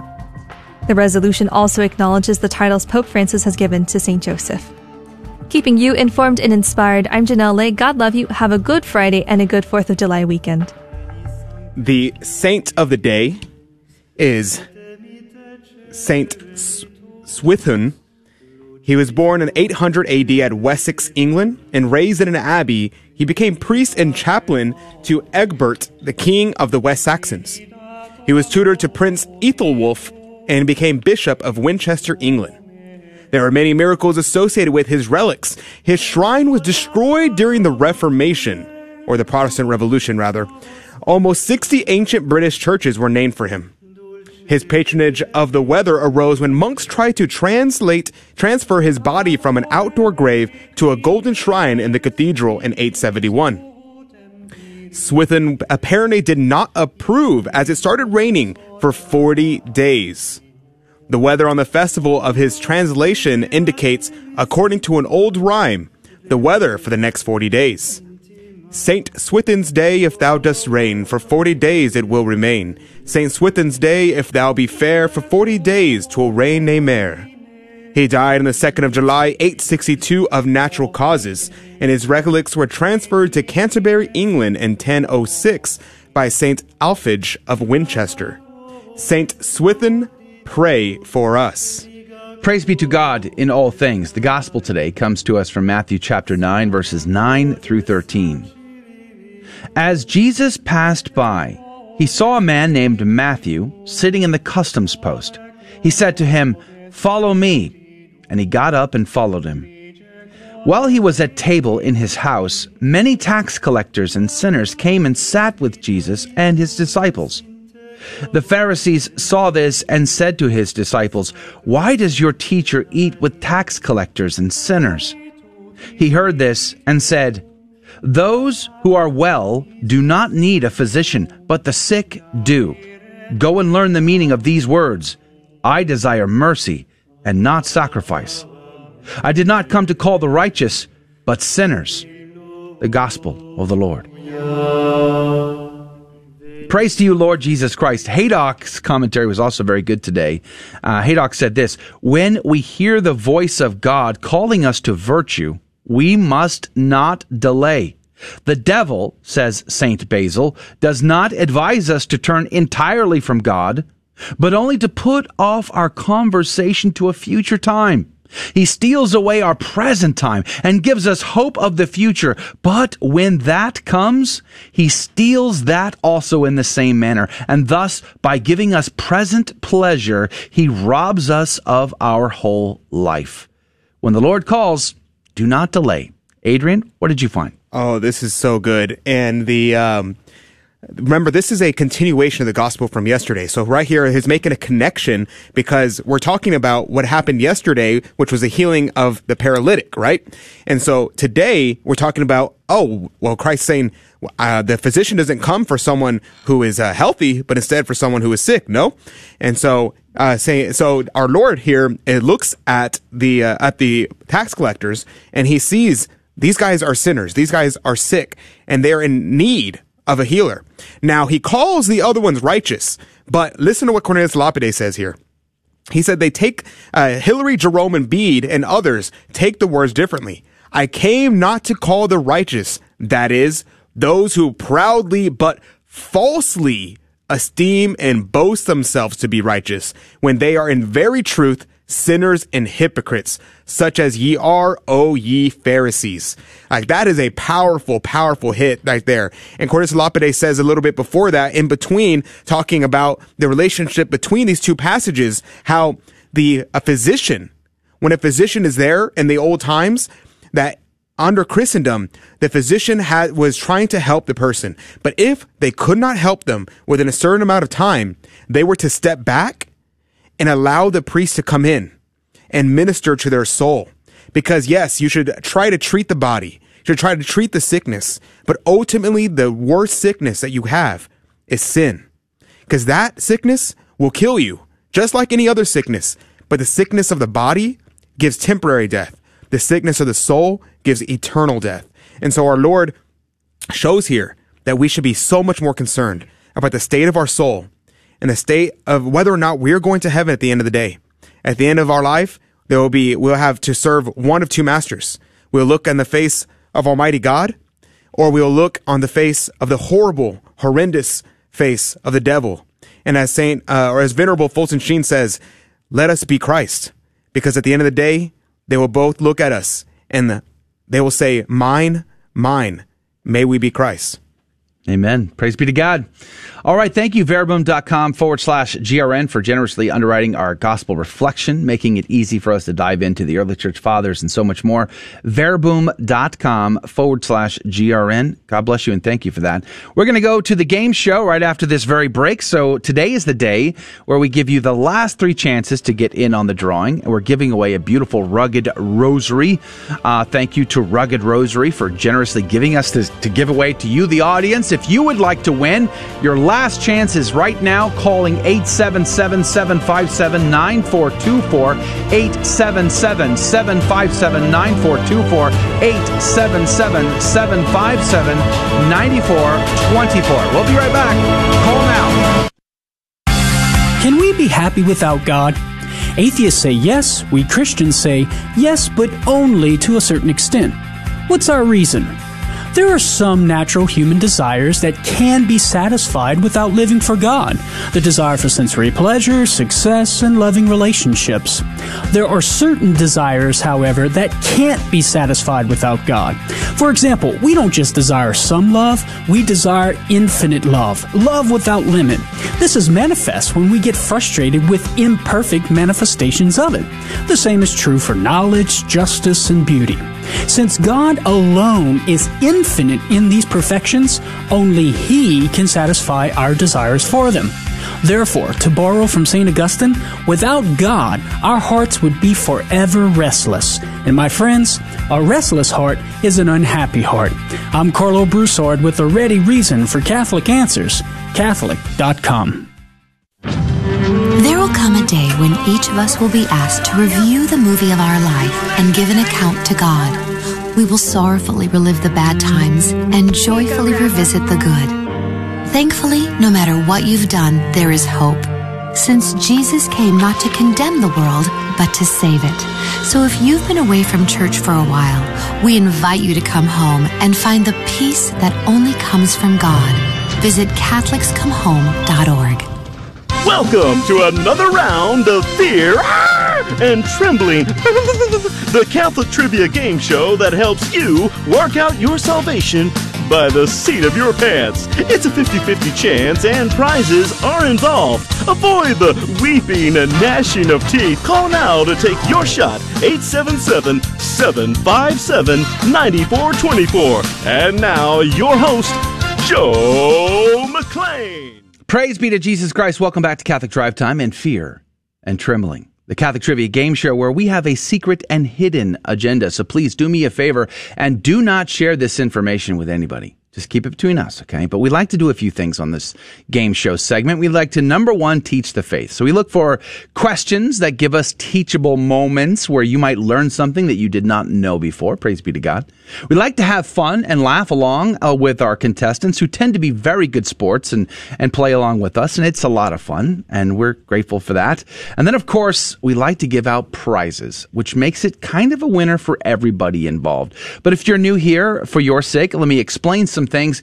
We do not ask our callers these questions. I have official Catholic trivia questions in my hand. I'm showing them to those on the live video feed. Uh, so you don't have to know the answers to these questions to win this game, which is kind of also what makes it a lot of fun because I won't ask them. I will ask Janelle. I'll ask Adrian. One of them will be right. The other will be wrong and the caller will have 15 seconds on the clock to make a decision. Who do they trust more? And then every right answer goes into the coffee cup of divine providence to win this week's prize. Janelle, what could they win? You could win a beautiful, lovely Our Lady of Guadalupe rosary from Rugged Rosaries at a value of $40, but for this prize, you get it for free. Praise be to God. And today's the day where we pull the winner. So Yes. somebody's name is coming out of the coffee cup of divine providence. God's will be done. Is it God's will that you should win? That's the question. We'll answer it today after we play the game. But let's go to the phones. Good morning to you, Antonio. Thanks for being a part of our program. Oh, good morning to you guys. Nice to see to hear from you again. Praise be to God. Now remind us where are you calling from, Antonio? I'm from uh, Pearland, Texas, near Houston. Yes, and your was your parish St. Helens? How did you know that? I I am I was born brilliant, uh, but I'm humble and I don't like telling people that. I'm you so teasing. Yes, I'm I teasing. To, yes, I go to St. Helens. yes. Praise be to God. Well, we're happy to have you on the show today. Uh, I assume you know the rules and how this game is played. Yes, sir. I've been listening to your show for a long time. God is so very good. Now, qu- quick question before we start: Who's trickier, Adrian or Janelle? Adrian. Definitely. Aw. Definitely. Hashtag truth hurts. I'm just saying. I'm just saying. All right, Antonio, we are ready to play. If you are, let's go to Janelle. Uh, is as is our custom. Janelle, are you ready? I'm ready. Are you sure? Yes, I am. Are you sure? I'm ready.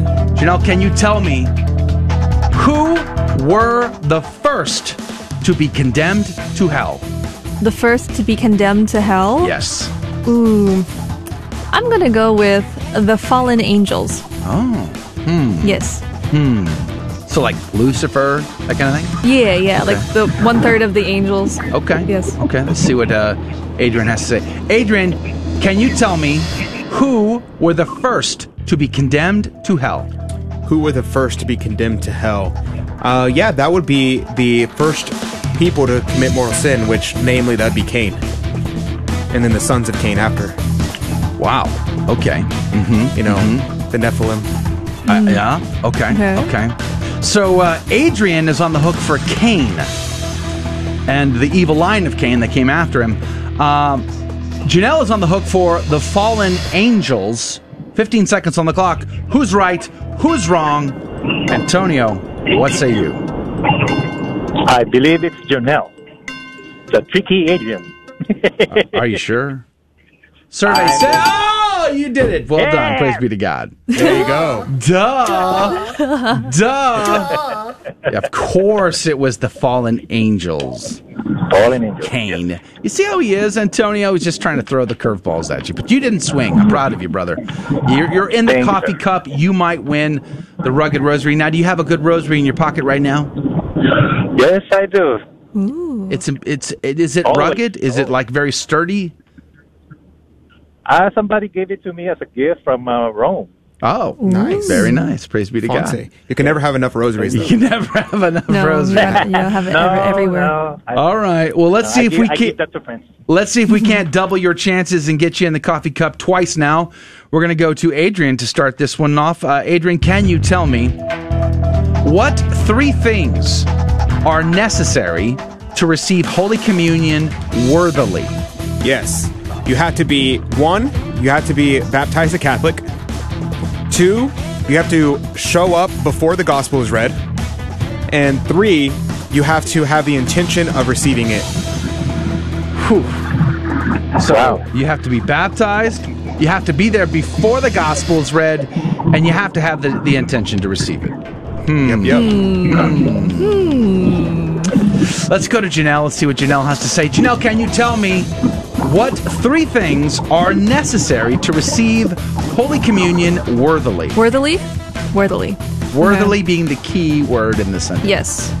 I'm going to say you have to be, number one, free from mortal sin. Mm, mhm. You have to have the right uh, intention Mm. to receive. And you have to be fasting for an hour. Okay. Hmm. It's interesting to see how much you two have in common. Okay, and really, there was only one thing that you said that was the same. But let me recap. Janelle is on the hook for be free from mortal sin. You have to have the right intention to receive worthily, and you have to have fasted for at least an hour before. Whereas Adrian said you have to be baptized, you got to be there before the Holy Gospel, and you have to have the right intention. 15 seconds on the clock. Who's right? Who's wrong? Janelle or Adrian? Antonio, what say you? Hmm. Hmm. Adrian is not right, I believe. But I will go with Janelle again. Survey says. Wow. Yeah! he got it right. That was right. tricky. That was very tricky. That was a tricky one. I am surprised, Antonio. You did really well. You Mm. did not bite on that. Uh, Adrian, what were you thinking there? I, you know, I was just thinking that's what I see uh, most most Catholics. That's how it is. Most politicians, most true. people. You know, they they just they're baptized. They walk in and it's all it you is, Go, huh? Go, go receive. Wow. In fact, yes, you have to be free of mortal sin, uh, which is great to go to confession before every Mass if you can get that opportunity. And then, of course, uh, have the right intention and fast for an hour. So praise be to God, Antonio. You have doubled your own chances at the Rugged Rosary. Yay. Well done, sir. Thank you. Can we go for a trip? If you get this next one right, Antonio, you will be the only one all week to be in for three. Oh, So I'll- no wait for that. pressure. No pressure. No pressure. No but pressure. Uh, here we go. Back to Janelle. Janelle, can you tell me? Uh huh. Now, I would highly doubt if I if if if I didn't provide you guys the answers, neither one would probably have known this. No. that's I my would've guess. got this. Really? I have no idea. I Probably don't not. know. I, I, I let's pray for Antonio that he gets this. Okay, Okay. here we go. Janelle, can you tell me what famous convert to Catholicism hit 60 home runs in 1927? Home runs. Home so runs. That's baseball, by that's the way. That's baseball. Baseball. Okay. Okay. You, you like baseball, right? You're a big fan. Uh, No? well, um, hmm, baseball, Hmm. baseball, baseball. Um, I do believe that is Ted Williams. Ooh, interesting. Ted Williams. Ted Williams. Yes. Isn't he the guy who uh didn't he date Marilyn Monroe or something? I don't forget. know. I forget. How would I? I forget. I don't know. Um, all right, so Adrian, can you tell me what famous convert to Catholicism hit 60 home runs in 1927? Yeah, that would be George Ruth. George Ruth. Hmm. That's his full name? George Herman Ruth. Okay. Okay. 15 seconds on the clock. Janelle is on the hook for Ted Williams, and uh, Adrian's on the hook for George Ruth. Who's right? Who's wrong? Antonio, what say you? Uh oh. Uh huh. Hmm. Mamma mia. I will go with uh, Adrian with closing my eyes. Wow. No, that was good. Good Wow. guess. Good guess. Adrian, you made it so hard. I know, him. I Like, did. what are you doing over there? Good grief. Like a George Herman Babe, Babe Ruth. The, the mm. Babe. Oh. Yeah, and you Oh, were right. wow. He is. That's you. You got it right. Adrian Yes. was the correct answer. Praise be to Babe God. Ruth would be too obvious. And Too unlike Babe. Ruth, Ted Williams actually kind of referred to himself as a god. So Yeah. Very different. Very, different. And I'm pretty sure Ted Williams did date Marilyn Monroe, if I'm not mistaken. I, no I don't think know. so, I think so. Anyway, I don't keep up But- with celebrities. Yeah, George Herman Babe Ruth, a convert to Catholicism, in when he was a uh, uh, an orphan, I believe. Oh, wow. Yeah, at, at a Catholic orphanage. 1927. I remember those days. 60 home runs. Yeah. Well, Antonio, congratulations. You are in for three. You're the only one in there. Now, give it a good shake, Janelle. Oh, I'm going to keep you on the phone, Antonio. Thank I don't know that it's God's will that you're going to win, but let's just see how it goes. Janelle, do you have a name? Yes, I do. This week's winner is Cher from Waxahachie, Cher! Texas. Congratulations, Cher. Antonio, I'm sorry, but it was not God's will that you should win today. But we had a lot of fun playing with you all the same. You did a great job, and you were the only one to get all three questions right this week. So that's a good consolation prize, right? Yes. Thank you. Praise Thank be you. to God, Antonio. Now, uh, where are you off to? What are you going to do this weekend? What's on your agenda for Fourth of July? Oh, barbecue. Nice. So, what are we, what are we talking here? Uh, ribs or like uh, brisket. or what? Are, what are we doing here? Chicken, Kebabs? ribs, all kinds, and seafood. And uh, and, and just can I, I'm getting a pin now. Where do you live? I'm just going to make That's- sure I I about to say I come. I was about to say the same for- thing. I was like, I, when, where's my invite? yeah, uh, Antonio does, didn't invite us to this party, but uh, Antonio, You are invited. God bless you, my friend. Thank you for listening, being a part of our show today. Have a great Fourth of July and enjoy your your barbecue, your friends, and your family. Thank you, guys. All right, God love you and God bless you. Cher, congratulations one more time. Congratulations for winning the Rugged Rosary. Janelle will be in touch with you and uh, make sure you get your prize. And that is going to do it for this uh, week's Catholic Drive Time shows. We had a lot of fun this week, a lot of great interviews. Do us a favor, and if you can, stop by our YouTube channel. Make sure you subscribe, like, and share. Watch the content. And share it with others. That really helps us out in a big, big way. But we are going to go and sign off, and we're going to do an after show for the next half hour. If you'd like to hang out with us, you're certainly welcome to. Facebook, YouTube, Twitter, but also live right on our website, grnonline.com forward slash CDT. That's grnonline.com forward slash CDT. We'll be back on Tuesday live. Monday will be a special best of. God bless you. God love you. Have a great 4th of July weekend. Thank you for joining us on Your Catholic Drive Time, where it is our pleasure to keep you informed and inspired. Join us Monday through Friday at the same time, right here on your favorite Catholic radio station. Don't forget to connect with us. Just go to facebook.com forward slash Catholic Drive Time. Again, that's facebook.com forward slash Catholic Drive Time. Be sure to share more than just us today. Share Jesus with everyone you meet. Bye now, and God love you.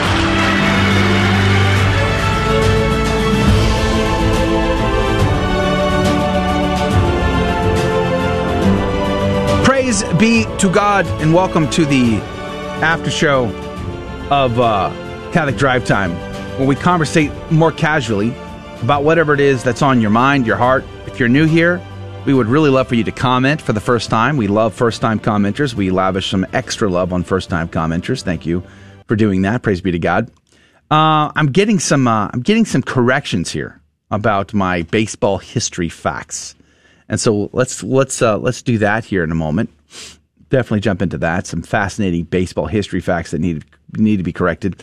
But I want to thank some folks for hanging out with us this morning. I love to see the the CDT family here.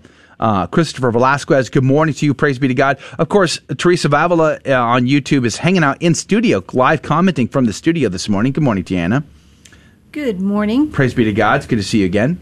Good to be here.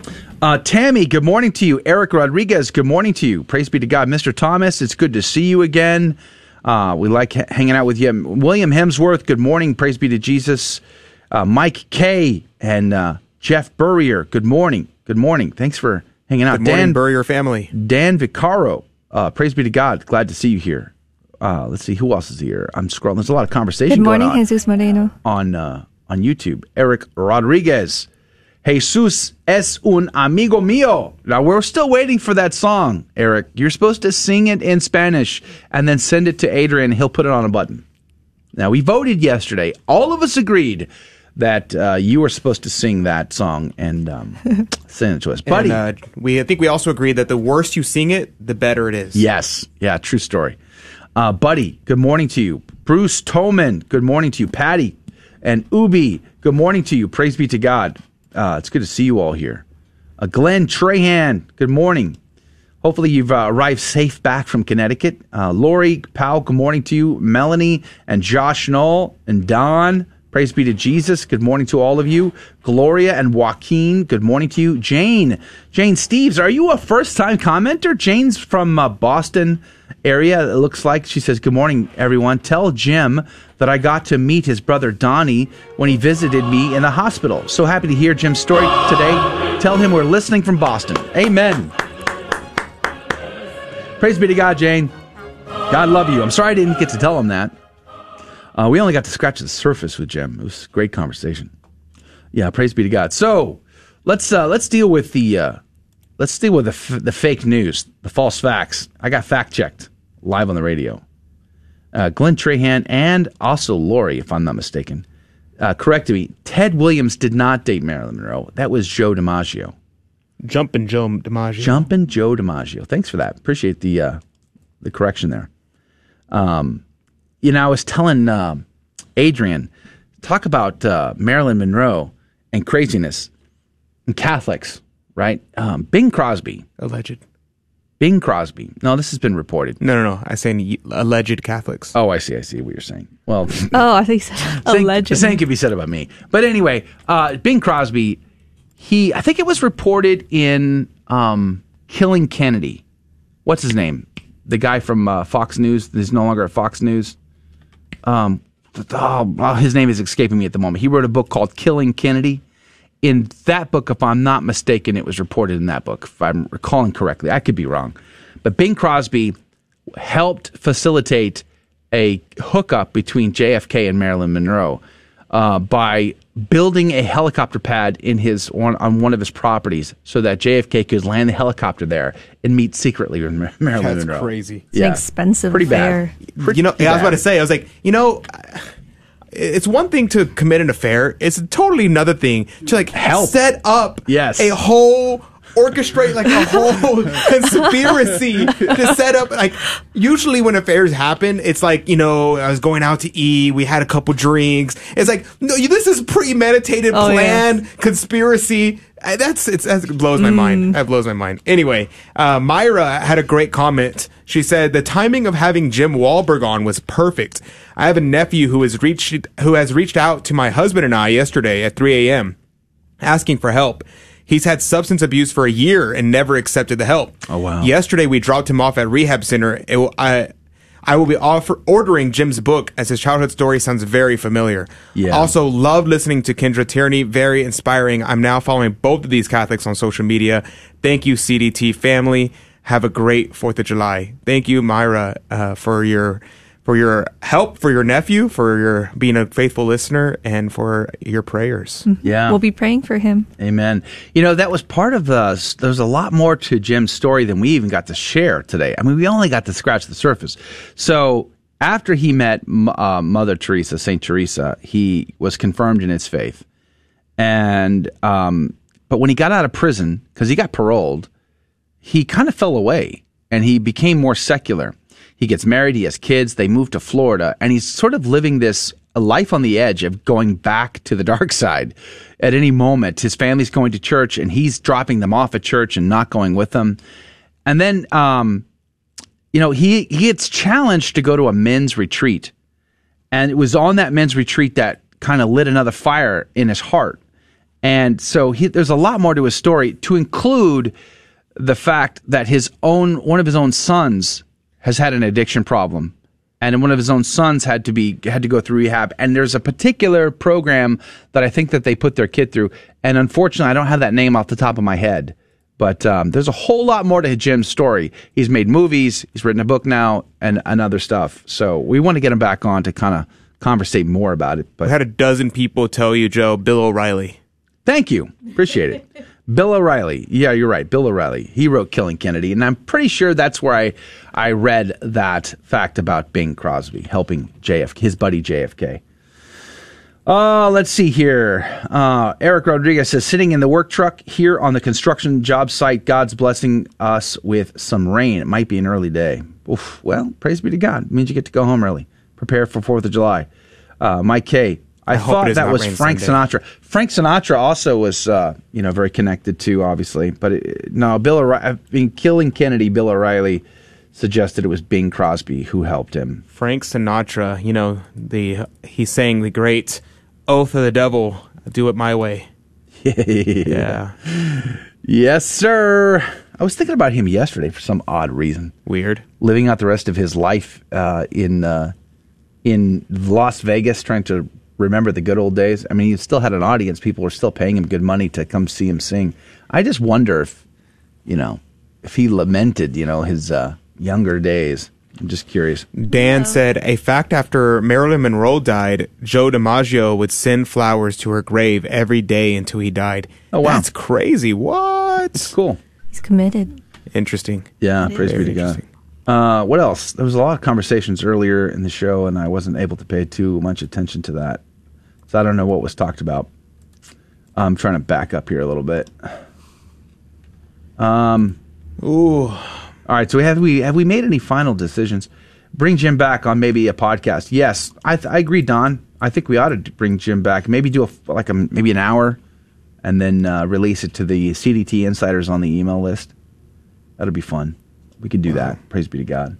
I got to see if anybody's over. Oh, let's see. Patrick Patrick Burke uh, commented on uh, on CDT's uh, on our website. Oh, that My- was, that's from yesterday. My buddy Josh said, Jesus está mi amigo. Happy feast day of the visitation, everyone. Happy Feast Day. Happy Feast Day. And happy First Friday as well. Anyone planning to go to First Friday Mass?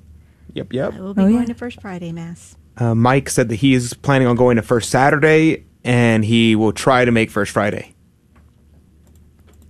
I'm looking at that the YouTube chat. Uh, Dan Vaccaro. Yeah. He uh, attends St. John Cantius. Oh, I in love St. John Chicago. Cantius. That is a beautiful church. Mhm. I follow it online. Yeah, I actually, whenever I was discerning uh, communities, I actually stayed with the Canon's regular St. John Cantius for a couple days, um, and so I got to live in their priory there. It's so beautiful, and their church is so beautiful. They gave me the grand tour. They showed me the reliquary. It's amazing. It's pretty amazing. Eric said, for you know what we should do is have a um, Jesus is marathon. No, he didn't say that. No, he For did Monday. not. He didn't. He no. Fake news. I think that's a good idea. Fake news. Eric, you're a man of brilliance. Jesus, a friend of mine, Marathon Come on. Mondays. Amen, brother.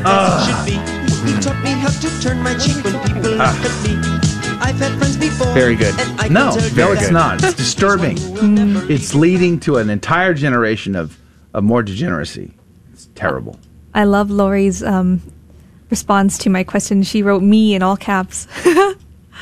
Um, I just wanted to thank every, the, everybody who shared our, our feed today. Thank you for sharing our feed. It means a lot to us. God love you. Kathy's here. Kathy. Kathy, she said, "Good morning, Well, praise be to all. God. Good Thank you for mentioning missing me yesterday. I listened to second half every morning after praying in front of the abortion clinic and Latin mass, but unable to comment. Well, thank you very much, Kathy. It's good to see y'all see you here today because uh, I we- I kept on mentioning off air. I was like, you know, Kathy hasn't commented in a while. Uh, we should reach out to her, see if she's doing okay. Uh, so glad to hear from you. Yeah, Kathy and Susan are normally our uh, our Metro Boston listeners hanging out with us on a normal balance. Praise be to God. Uh, you know, we had Kathy, we had Jim uh, Wahlberg on from Dorchester uh, on in the last hour. Great, uh, inspiring story. We have to get him. We're going to talk about getting him back on for something longer, so more uh, long form, so we can get more information out of him. Very good, very good. What Uh, interested me about his talk, though, was Mhm. about how he was. Um, I guess he had that Catholic guilt thrown at him as a child. You yeah. Know? Well, in a lot of his interviews that I was listening to, he talks about how they were culturally Catholic, very common um, experience for a lot of immigrant related families that come from Catholic countries. My wife's family is very much this way.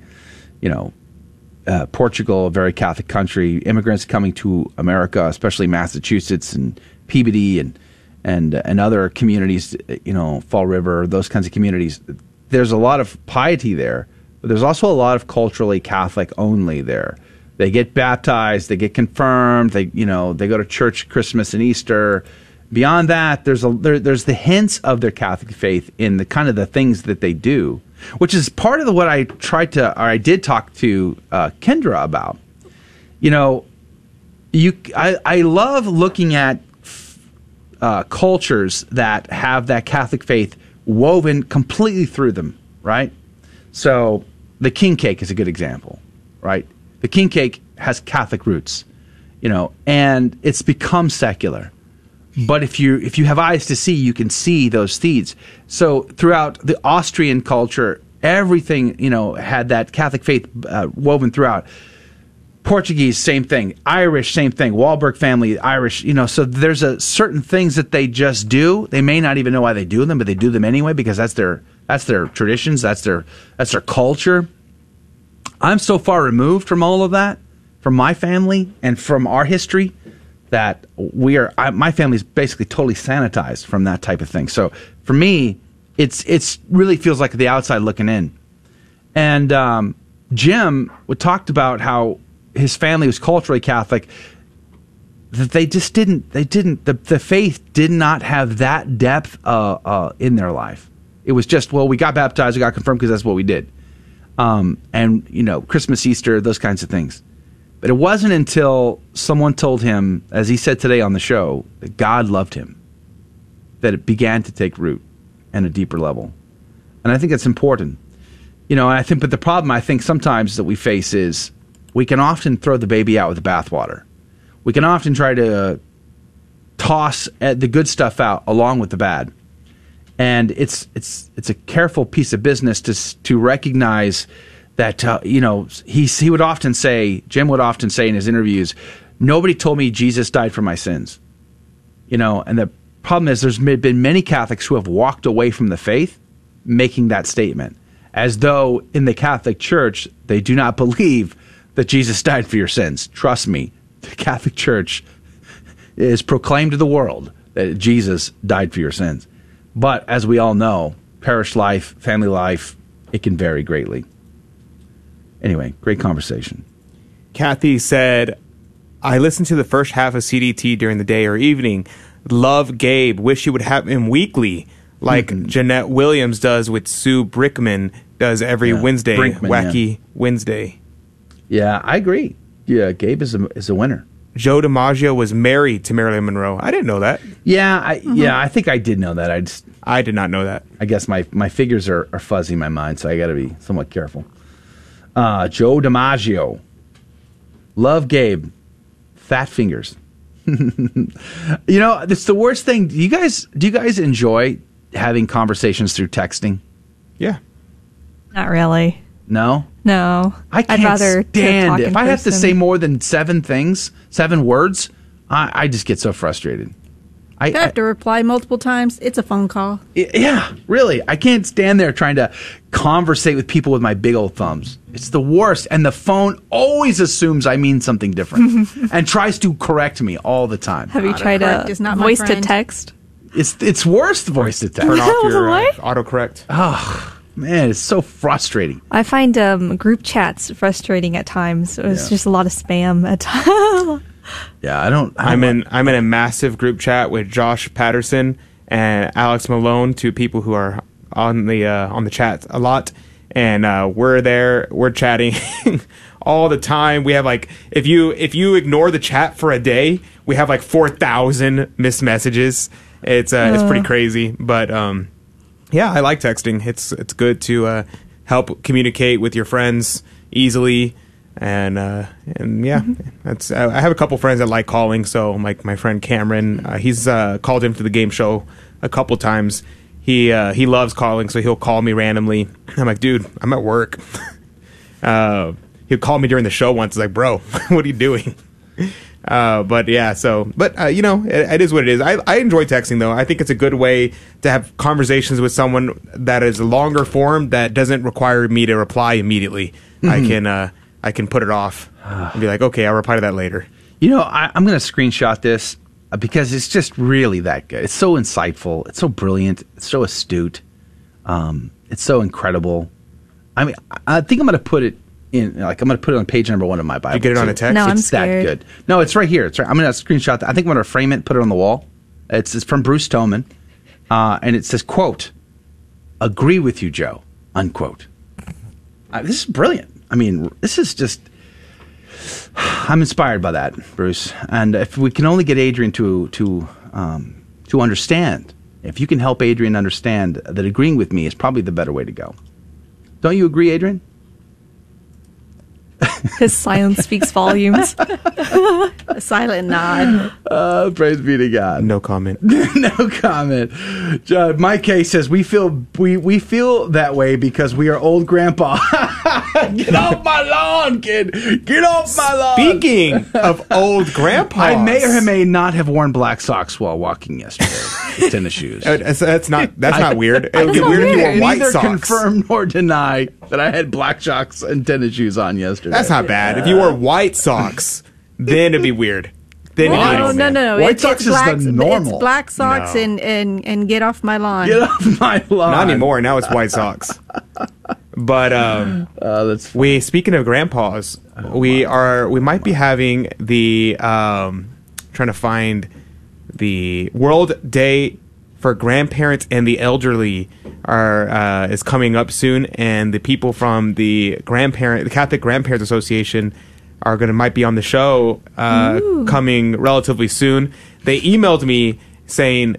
Oh, could you please kindly pass on the attached letter to Joe because we realize that he is a grandparent two times over and one of the elderly. and I was like, oh, I They de- did I not I say cert- elderly. Okay, okay. They didn't say they didn't say you were elderly. It was implied though. It was it was What the mean subtext. It was implied. It was the subtext. What they implied was, uh, uh, you know, a statesman, uh, you know, intelligent, mature.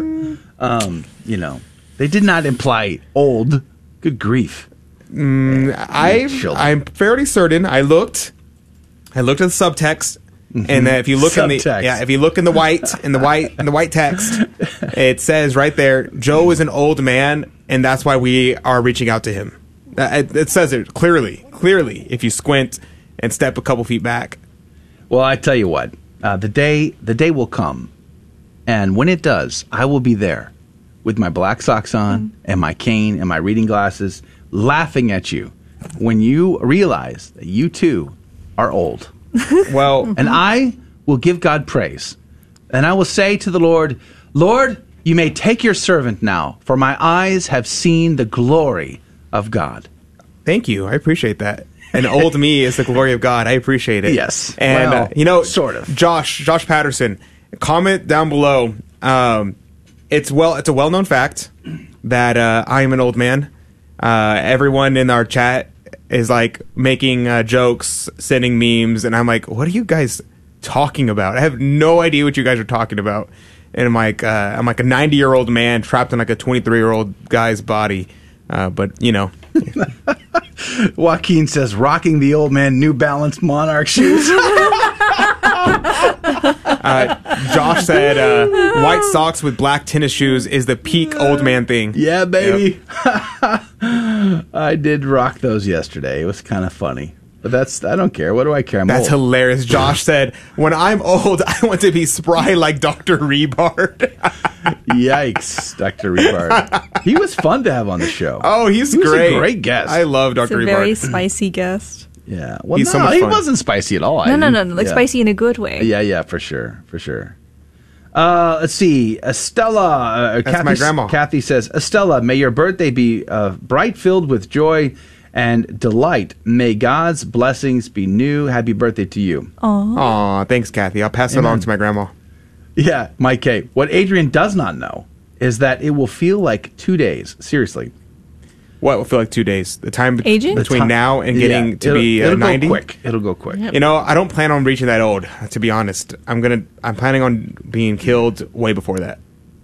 Uh huh. You're planning your martyrdom? Yeah. Good luck. That Yes. worked out for St. Anthony, right? Uh, well, you know, it worked out for a lot of saints. It didn't work out for Saint, St. Anthony, Francis? but it Yeah, worked yeah. out for a lot of Mhm. saints. St. Francis? like Yeah, uh, no. all the Mhm. Dominican martyrs that were like, "Yeah, we're gonna go and die," and they're like, "Yeah, we're gonna go and preach those heretics, knowing they're gonna kill us. It'll be fun."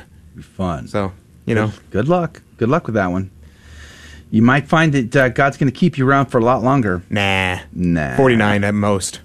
Uh, Betty says, Good morning. Grew up in Massachusetts, lived it, but they so reject most of the Catholic values now. It is a tox- It is toxic to be there. Yeah, in many ways, it's true. You know, New England. Um, I, as you all know, I lived there ten years. That's where I became Catholic. Um, got married, started my family. um, New England is such a beautiful part of our country. There's so many beautiful uh, parts, especially like Maine and New Hampshire, Vermont. Very gorgeous, and there's there's some quaint uh, villages and beauty. Also, in Massachusetts and Rhode Island, and you're just like, wow, this this is really nice. And then, of course, the culture is like you say, it can be very toxic there, hard to raise families in, even. But even still, there are many good people there, many good Catholics who are, you know, uh, fighting the good fight. Similar to uh, our guest today, Kendra, who is in Los Angeles, and I kind of made that sort of a comment today too. It's like California. Hmm, California is a tough place to raise families. You know, California is not really known for its vibrant Catholic culture anymore, and yet there's families like Kendra's there who are you know, pers- persevering amidst the difficulties and challenges. And I remember when we were living in New Hampshire, we belonged to a certain parish, and um, I don't want to give the name in case anybody is listening up there. I don't want to like uh, upset too many apple carts here. But we were in a parish where things were a little bit left of center, liturgically speaking, and theologically speaking. And it was a challenge. It was a difficulty, especially as we grew in our faith and we realized that there were many families in this parish who were also feeling incredibly frustrated by this. And, you know, one of the, I remember having a conversation with one of these families, like, well, why don't you just, especially after I moved and we were still talking to them, like, well, why don't you just, just go to a different parish? And, and they said, no, this is our parish. We're going to stay. and the priest is going to have to move, and we're going to change this thing. I just remember thinking, wow, very resilient, very you know, uh, very difficult situation to find yourself in as you're trying to raise families, is to uh, to deal with that. But the reality is, as Kendra talked about that Catholic bubble, you know, we have to be the greatest influence in the lives of our kids, but at the same time, we have to prepare them for a world that doesn't want to hear that a world that is anti-gospel, a world that is anti-Christ, and and the possibility of someday Adrian getting his deepest desire of martyrdom. That, you know, who knows? That could be a possibility. We have to prepare our kids for that. So you can't you can run, but you can't hide. That kind of thing. Anyway, Josh Patterson. Bye, says, Joaquin. Joaquin, have a great uh, Fourth of July weekend. God bless you. Uh, Josh Patterson says, My Boston Catholic stepmother pretty much left the faith because she was completely ostracized after her divorce. I'm so sorry. That's very tragic. In 2012, I was speaking at a men's conference up there, and I brought my whole family with me because my wife's family's from there. So we thought we'd take a vacation on top of it. And we stayed in Charleston Bay uh, with my her brother, my brother in law. And um, we went to Mass on Sunday at uh, just two blocks up from his apartment. And it was one of these old Boston Catholic parishes. I mean, big, you know, very uh, beautiful, uh, very old. And there was only maybe two other families at the high mass. I mean, it was a Novus Ordo mass, but it was like the 11 o'clock mass. So it was like their high mass kind of thing. Uh, it was only two, two other families. That's it. The whole place was, there was almost more altar servers than there were people in attendance at the mass. It was such a heartbreaker. It was so tragic. Um, but after the sex abuse scandal, especially, and then of course, uh, parishes were being closed, shuttered, and there was a big fight, you know, uh, with the lay people, with the archdiocese. It was it was a very tragic situation. Um, Tammy again proves how intelligent she really is. Uh, she says, she says, I second Mike. We need the horns of the apocalypse. Did you turn the volume down? dude. Turn the volume up, dude. What are you doing? What are you doing? What are we talking about? The laugh with the Did you see sound the- just makes us sound Was it just me, or did that laugh sound a little diabolical? It oh, did, it did. I second that. Like- Mischievous. I, it, it sounded The a little, cackle was yeah, very- like a cackle. Yeah. It did, didn't it? Oh. The Oh, it's so funny. of the apocalypse. I got a Mike kick out of says, that. "Why do cows wear bells? Because their horns don't work. We need the horns." I see where you're going, Mike. I see where you're going, and that good one. Maybe we need to. Uh, hmm. Do we need to go there? I think maybe we do. Maybe we do. Maybe we do. Why do trees seem suspicious on sunny days? Why? I don't know. They're just a bit shady, I guess. Dude, you got to leave that alone. Ma- Mike started it. Mike started it. It's Mike's no, fault. you didn't get it. You got to leave that alone. Ah! I am in physical pain. I missed that at first. Good one. That was a good one. Touche, good sir. Touche. You're welcome. Dan Vaccaro says, uh, as Pope Pius XI said, liberal Catholics are the worst enemies of the church. Yay and amen, brother. Amen. Yay and amen. Uh, all right, we're down to just a few minutes left in our show today. It's been a lot of fun. Praise God, great show. Yeah, the only bad part about it was we just didn't have enough time for a full conversation. Yeah, Yeah. for sure. That's the worst part about it. For but everything else was perfect. And the best part, the highlight, was Bruce Toman. I agree with you, Joe. I mean, I, that we ought to put that on a button. That'd be good. Come on, man. Come on, What are we talking about? I don't know what we're talking about Lori, sometimes. Adrian, R O F L, uh, which is rolling on the floor laughing. That's funny. I don't know if you're going to get this or not, but where do bees go to the bathroom?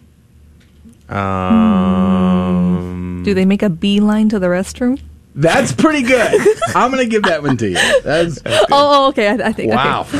Uh, uh, tough, tough competition today. Uh, no, they go to the BP station. See, the reason why you won't get that because you don't recognize BP as a brand. Yeah, they do. Yeah, BP my- I think my dad BP actually still works for them. What's that? Your dad works for BP? Yeah. Really? Yeah. I thought your dad was a dentist. Um, they they have they have a, they have real, they take care they really good care of their employees, and so they have like a whole like health um, system dedicated to taking care of their employees. That's amazing. Yeah. Yeah. BP station. That's funny. But I'm bum. Uh, well, uh, Don, have a great 4th of July. Praise be to God. Bruce Toman, have a great 4th of July. Praise be to Jesus. Have a great uh, weekend. I know you guys are signing off. Uh, Mike K., what do you call lazy kangaroos? What do you call them? Uh, pouch potatoes. Okay. Okay. Like Joey's? You mean like Joey's? I get it. I get it. You talking about Joe? You talking about Joe? Easy, easy, buddy, easy. Uh, I don't trust stairs. They're always up to something. Uh huh. Uh huh. I tried taking high resolution photos of local farmland, but they all turned up a bit grainy. Okay, high quality, top shelf, grade A dad jokes. That's what you get. That's what David. Magianis when we need him? You only get the best dad jokes right here on Catholic Drive Time. Hey, thanks for being silly with us. Uh, It's it's fun to have uh, casual conversation with you, our CDT fans and listeners and insiders. And God bless you and God love you. Have a great Fourth of July. Don't forget, read the Declaration of Independence this weekend. I think it's an important opportunity for us to recall why we felt we needed to found a country to begin with. Why do we need to go to war? What should we be striving for? Let's read that document and meditate on that this week. And we'll see you back here Tuesday, 6 a.m. Central, 7 Eastern. Monday's a best of show. Feel free to hang out. It'll be a great show all the, all the same. And God love you and God bless you. We'll see you then. Thank you for joining us